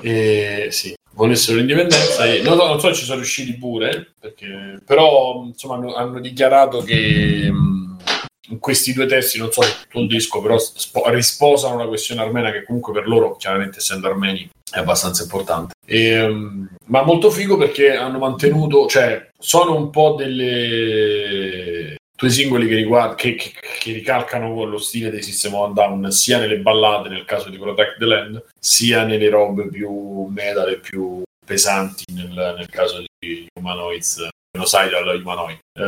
Però hanno ancora, cioè per ora hanno ancora, diciamo, da dire, e poi soprattutto per chi era fan lì secondo me può solo che apprezzarli, perché funzionano, perché non sembrano le cose, non sembrano, sai, i dischi che hanno buttato lì e dice vabbè facciamo, mettiamoci un testo sopra, mettiamola, sembra una roba che effettivamente risente un po' di quello che hanno fatto come solisti tutti, risente un po' del tempo che è passato, ma è molto figo che hanno mantenuto comunque quel suono che avevano anche come mixaggio, come fonte analogica, come dire, insomma hanno mantenuto proprio la loro timbro, la loro identità musicale, che è molto importante, perché comunque si sono sempre distinti per un certo tipo di scelta musicale, con un'importanza alla melodia ma anche al resto, con un certo tipo di testi. Insomma, per me è uno dei gruppi più importanti del 2000, e quindi insomma è uno dei gruppi che mi piace di più dell'area, diciamo, della parte metal, eccetera. Quindi li consigli questi nuovi singoli? Sì, assolutamente, anche perché, ripeto, se poi non ho capito se è anche legato, la vendita dei singoli è anche legata alla causa. C'è tutto un post su Facebook dove, se volete, scritto in armeno. Esatto, se volete approfondire, fate. Okay. Allora, aspetta, ho scoperto, si chiama Disney Gallery . The Mandalorian. Sì. Cioè, e sono 8 episodi. 8 episodi il documentario. Sì, mamma mia. Sì. Vabbè, tipo ogni episodio, per ogni puntata. Spielberg ha smesso di fare Brede Guerra, esatto. Ha iniziato a fare guerre stellari, sì. E guerre stellari che tabbiocchia grande. Tabbiocchia grande. Guerre stellari. E niente, intervistano tutti, anche Gina Carano, Pedro Pascalo, quello che portava eccetera, eccetera. Tutti. Sì, tutti. Lo schiavo. Allora io volevo dire due cose. Uno, che il sondaggio risultato che si dice guarda a spiagge e non guardi a spiagge, anche se non sono ancora del tutto guarda sicuro. Guarda a spiagge si dice. Ma secondo me anche guardi a spiagge. Guardi a spiagge? No, guardi a spiagge. Guardi a spiagge. Spiaggia al massimo. Poliziotti. Guardi a spiagge. Birri. Poliziotti sbirri. Comunque è bellissimo Bruno che fa i sondaggi e poi se non gli sta bene il risultato. Sì, no, io ho detto la volontà del popolo, ho detto solo che non sono convinto. Però la conferenza stampa nel parcheggio del dell'Eurospin, sempre il parcheggio dell'Eurospin. Poi c'è un'altra cosa che stavo vedendo qua, i prezzi dei giochi, tra i vari giochi che vendevano c'era anche Terminato 2 a 61.000 lire. Terminato. Se volevi l'ultima R diventavano 120.000 lire. Sì. Vabbè, Mirkos. Allora, io mi sono visto La regina degli scacchi, di cui volevo riparlare. Non ne parla nessuno, una piccola perla. No, in realtà mi sono rivisto oggi Le conseguenze dell'amore di Sorrentino. Una perla nascosta pure quella. È un bel film. Io bello, sì. Vedi Fabio che super colonna sonora elettronica. Mi capisci? Sì, colonna sonora, guarda, lui al solito. Beh, quella del cemento, diciamo così. È quello del cemento. Sì. A proposito, visto che avete parlato così tanto di The Mandalorian e a Mirko è piaciuto, che Mirko è un noto cacacazzi che ha dei gusti in comune con i miei, probabilmente sofisticati, oserei dire. Me lo vedo prima della settimana prossima. Bravo. The Mandalorian. Sì. Bravo. Però il documentario manco se me paghi da 8 ore. No, ti guardi gli episodi, sono tipo un'ora ogni... Mandalorian. Sì, Disney Gallery, The Mandalorian. The Dreams.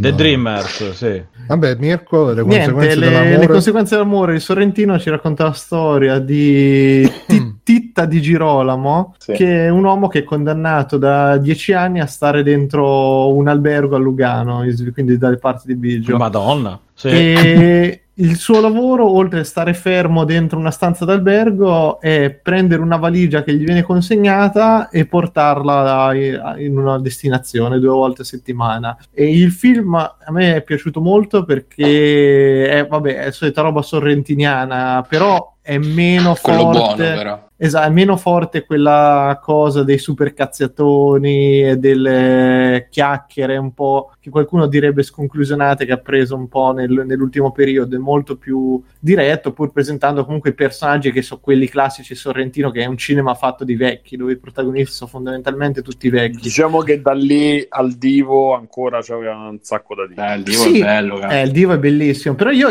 ho realizzato che a me piacciono i film di Sorrentino perché io voglio diventare uno dei vecchi dei suoi film. Cioè, sì, voglio fare quella fine del vecchio proprio disilluso dalla vita, che non c'ha più un cazzo, per cui l'odore delle case dei vecchi.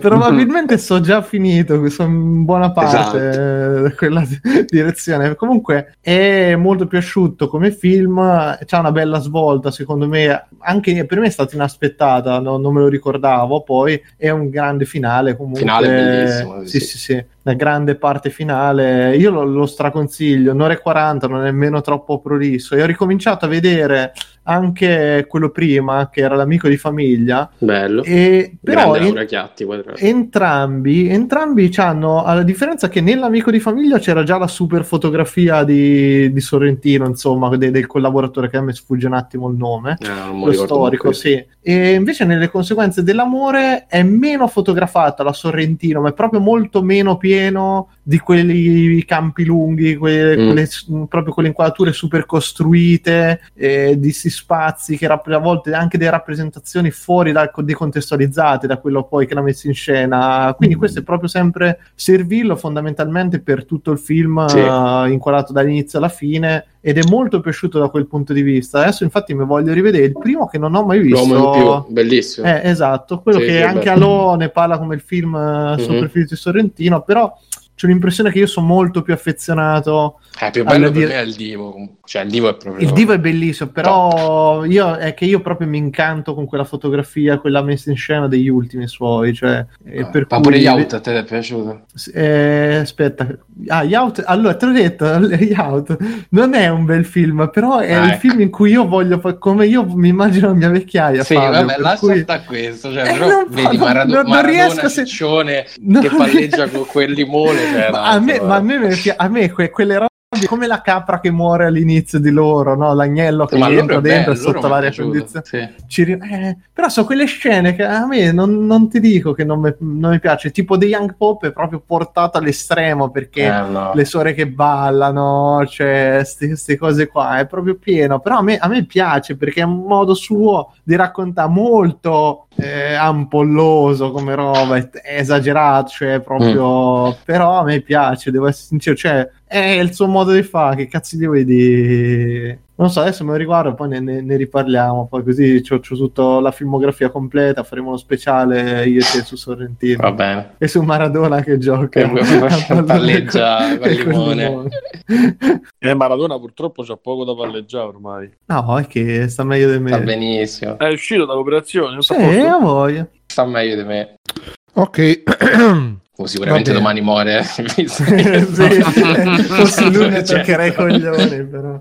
Sì, infatti, grattiamoci. E niente, io visto che si è fatta una certa salto, vi avrei parlato di Exit Limbo, che è un picchiaduro fatto in Italia di cui ho provato la demo, però vai. Ne ho parlato. No, vabbè, ma ne ho parlato nel canale Voce, e poi tra l'altro c'è anche stato un nostro ascoltatore che mi ha passato la versione completa, me l'ha regalato su Steam, quindi magari mi faccio un giro su quella e poi faccio un parere un po' più prolungato, diciamo.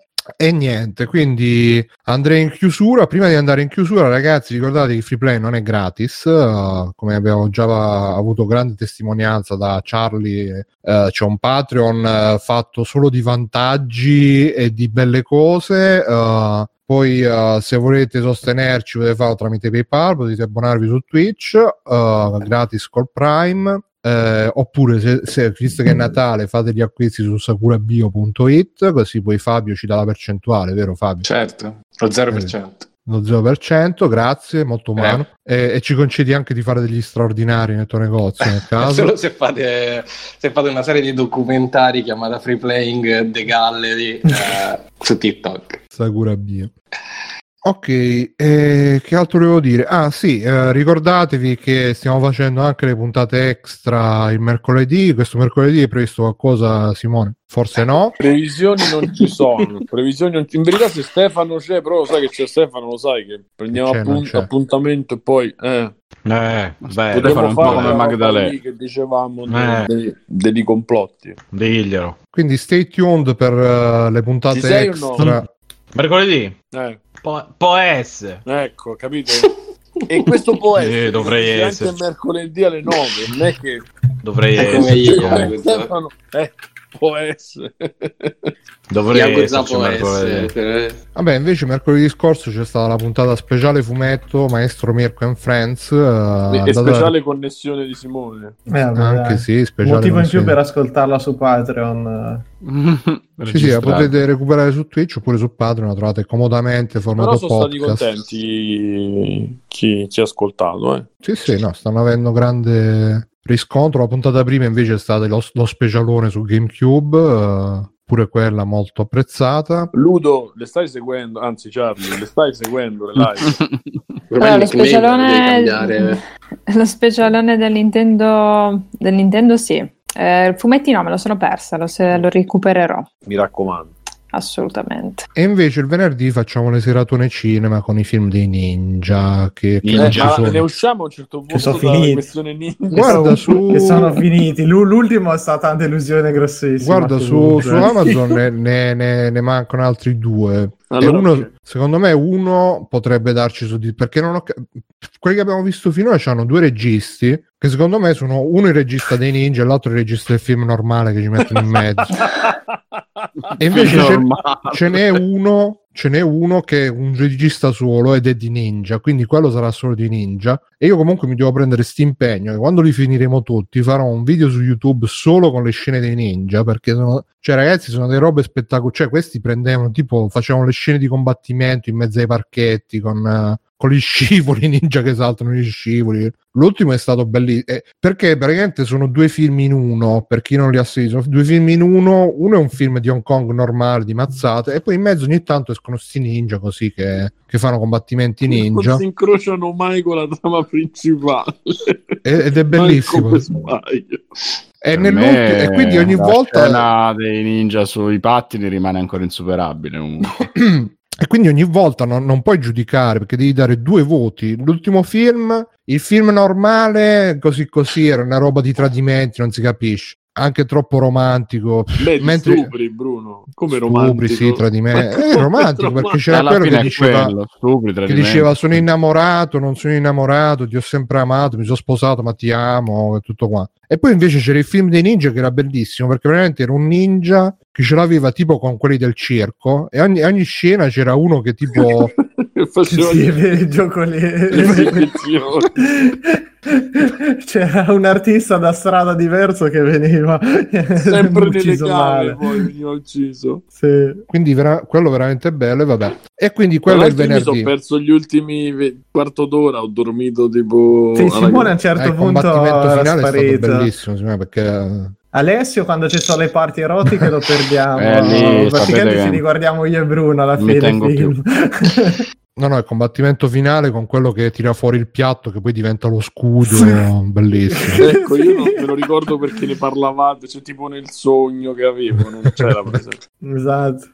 Va bene, e niente, io sono stato come c'è stato Simone Cognome, ciao Simone. Ciao ragazzi. Ciao. Fabio Di Felice. Ciao. Alessio Di Matteo. Ciao. Maestro Mirko. Ciao ragazzi, ciao a tutti. Matteo Backsoft. Ciao. E Simone abbiamo già detto. Stefano. Ciao Bruno, grazie per essere stato. Grazie a te. E la nostra super ospitissima Ludo Charlie. Ciao Charlie. Ciao. Che bello avere una voce finalmente aggraziata in questo podcast. Mandi. Una voce femminile aggraziata, piena di grazie, piena di sofisticazione, sofisticatezza, come si dice? Di scacchi. E niente, ciao a tutti, fate ciao. Allora, chi vuole venire su Discord, mettiamo il link per Discord. E intanto facciamo anche il ride a avevo visto un Tony Pitts da no, che Fedez. E penso ci ringrazia. Non c'è la conigliastro che sta facendo roba? No. Vediamo un attimo chi c'è online. E ragazzi, vi saluto e vi ringrazio. Ma grazie a te. Ciao Charlie, buonanotte. Ciao Carlo, al prossimo anno. C'è Ore di Orrore Channel, quello è conigliastro. Vai, lui è bravo. Non il conigliastro. No, c'è il conigliastro là, certo. No, allora, non c'è manco da pensarci. Ma becca qualcuno. Buca il bucaniere. Cioè, Carcasso Horror Podcast Online, la nuova carne ufficiale. C'è il conigliastro online, cosa state dicendo? Ah no, vai con Iasso, blocca tutto. Troppo tardi. Carcassa Horror attivo. Podcast, 6 persone. È attivo. Se può buca... Chi c'è Che bello che era Montesi. Ma sai che è tornato carichissimo. Lui è uno di quelli... Ma noi non tornare. Vabbè, intanto facciamo Ore di Orrore. Ciao ragazzi. E che ha proprio perso il... Io mi addormo. Ciao Stefano, ma ci possiamo pensare per mercoledì? Sì, scrivimi, rimaniamo in contatto. Il mio account. Rimaniamo in contatto. Stefano, casella postale. The Mandalorian. Hai capito? Scrivete Dream. Cernusco su Taviglio. Cordusio Milano. Conan, qual è il meglio della vita? Schiacciare i nemici, inseguirli mentre fuggono e ascoltare i lamenti delle femmine. Questo è bene. Cioè, stavo rivedendo Dr. House, che a me mediamente piaceva, ce l'ho visto tipo tutte, non viste credo. È una serie di merda. Sconosciuto che balla. A un certo punto mentre balla si vede sempre che o vede sfogato, perché sono due cose, o vede sfogato o vomita, casca, la portiamo al Proteresboro, la musica, arriva, cosa stava facendo? Stava ballando e che è successo? Gli si è staccato un piede, lui nel frattempo sta facendo come cazzo gli pare, perché poi lui fa sempre quello che cazzo gli pare. E poi ci sono pezzi di conversazione che si parla o di sesso oppure di quanto è cattivo House, è proprio cattivo, ho visto quanto è cattivo, ma è cattivissimo, non c'hai idea quanto è cattivo, mentre fanno le tac, mentre fanno l'analisi. E poi c'è Luffy, c'è le location, sono 3 e gli attori sono 5 perché sono loro, e poi tutte le volte lui fa delle cose gravissime e tutti vabbè, ma poverino, ma sì, ma è un drogato, si è comprato, ha corrotto, no vabbè, quella giura il falso. E poi alla fine lui la fa franca e la risoluzione è sempre marmitta. Dategli 2000 unità di acqua frizzante, ma morirà. No, possiamo rischiare. È sempre così. Cioè, tutte. Ma l'ho visto un po' di seguito. Cioè, sono tutte così. Lui che dice: dategli una cura, dategli delle scarpe. Ma morirà! No, potrebbero ucciderlo. Non abbiamo il tempo di aspettare le analisi. Dategli delle scarpe. Cioè, sono tutti così. E la trama orizzontale, appunto, è lui che fa cose gravissime. Nessuno gli dice niente. Non la paga mai. E l'unica cosa che hanno cambiato è che una volta lui si scopa una, poi si scopa l'altra, poi una, poi l'altra. Poi gli altri scopano mentre lui non c'è, mentre fanno le tac, mentre fanno l'analisi. Quanto è cattivo House, è proprio cattivo, ho visto quanto è cattivo, ma è cattivissimo, non c'hai idea quanto è cattivo, ma morirà. E perché c'aveva una roba ficcata nella gamba e non aveva sintomi, cioè non avevano sintomi, non manifestava il dolore. Allora lui si fissa, dice: per verificare questa cosa devo fare l'EEG, però lo dobbiamo fare con il suo consenso. Lei non voleva, quindi a un certo punto ci comincia a litigare. Questa minorenne diciamo a vedere dove mi sono bruciato il culo perché mi sono sudato sulla stufa. Si alza la maglietta, la cosa col culo, e lui ci ha pronto il sedativo, glielo mette cioè quella poi si sveglia: non potevate farmi questo, cosa c'hai? Non c'ho niente. Gli mette il termometro in bocca e questo è 41 di febbre, prendete del ghiaccio, appare un'infermiera con dei cubi di ghiaccio così, c'è tutto così fino a che alla fine portone, la marmitta. Ciao ragazzi, volete supportare il Free Playing? Potete farlo andando su www.freeplaying.it e cliccando sul link di PayPal o su quello di Patreon. In più, Free Playing è anche affiliato a Amazon e riceve una piccola commissione sugli acquisti fatti tramite il banner Amazon presente sul sito. Ciao e grazie!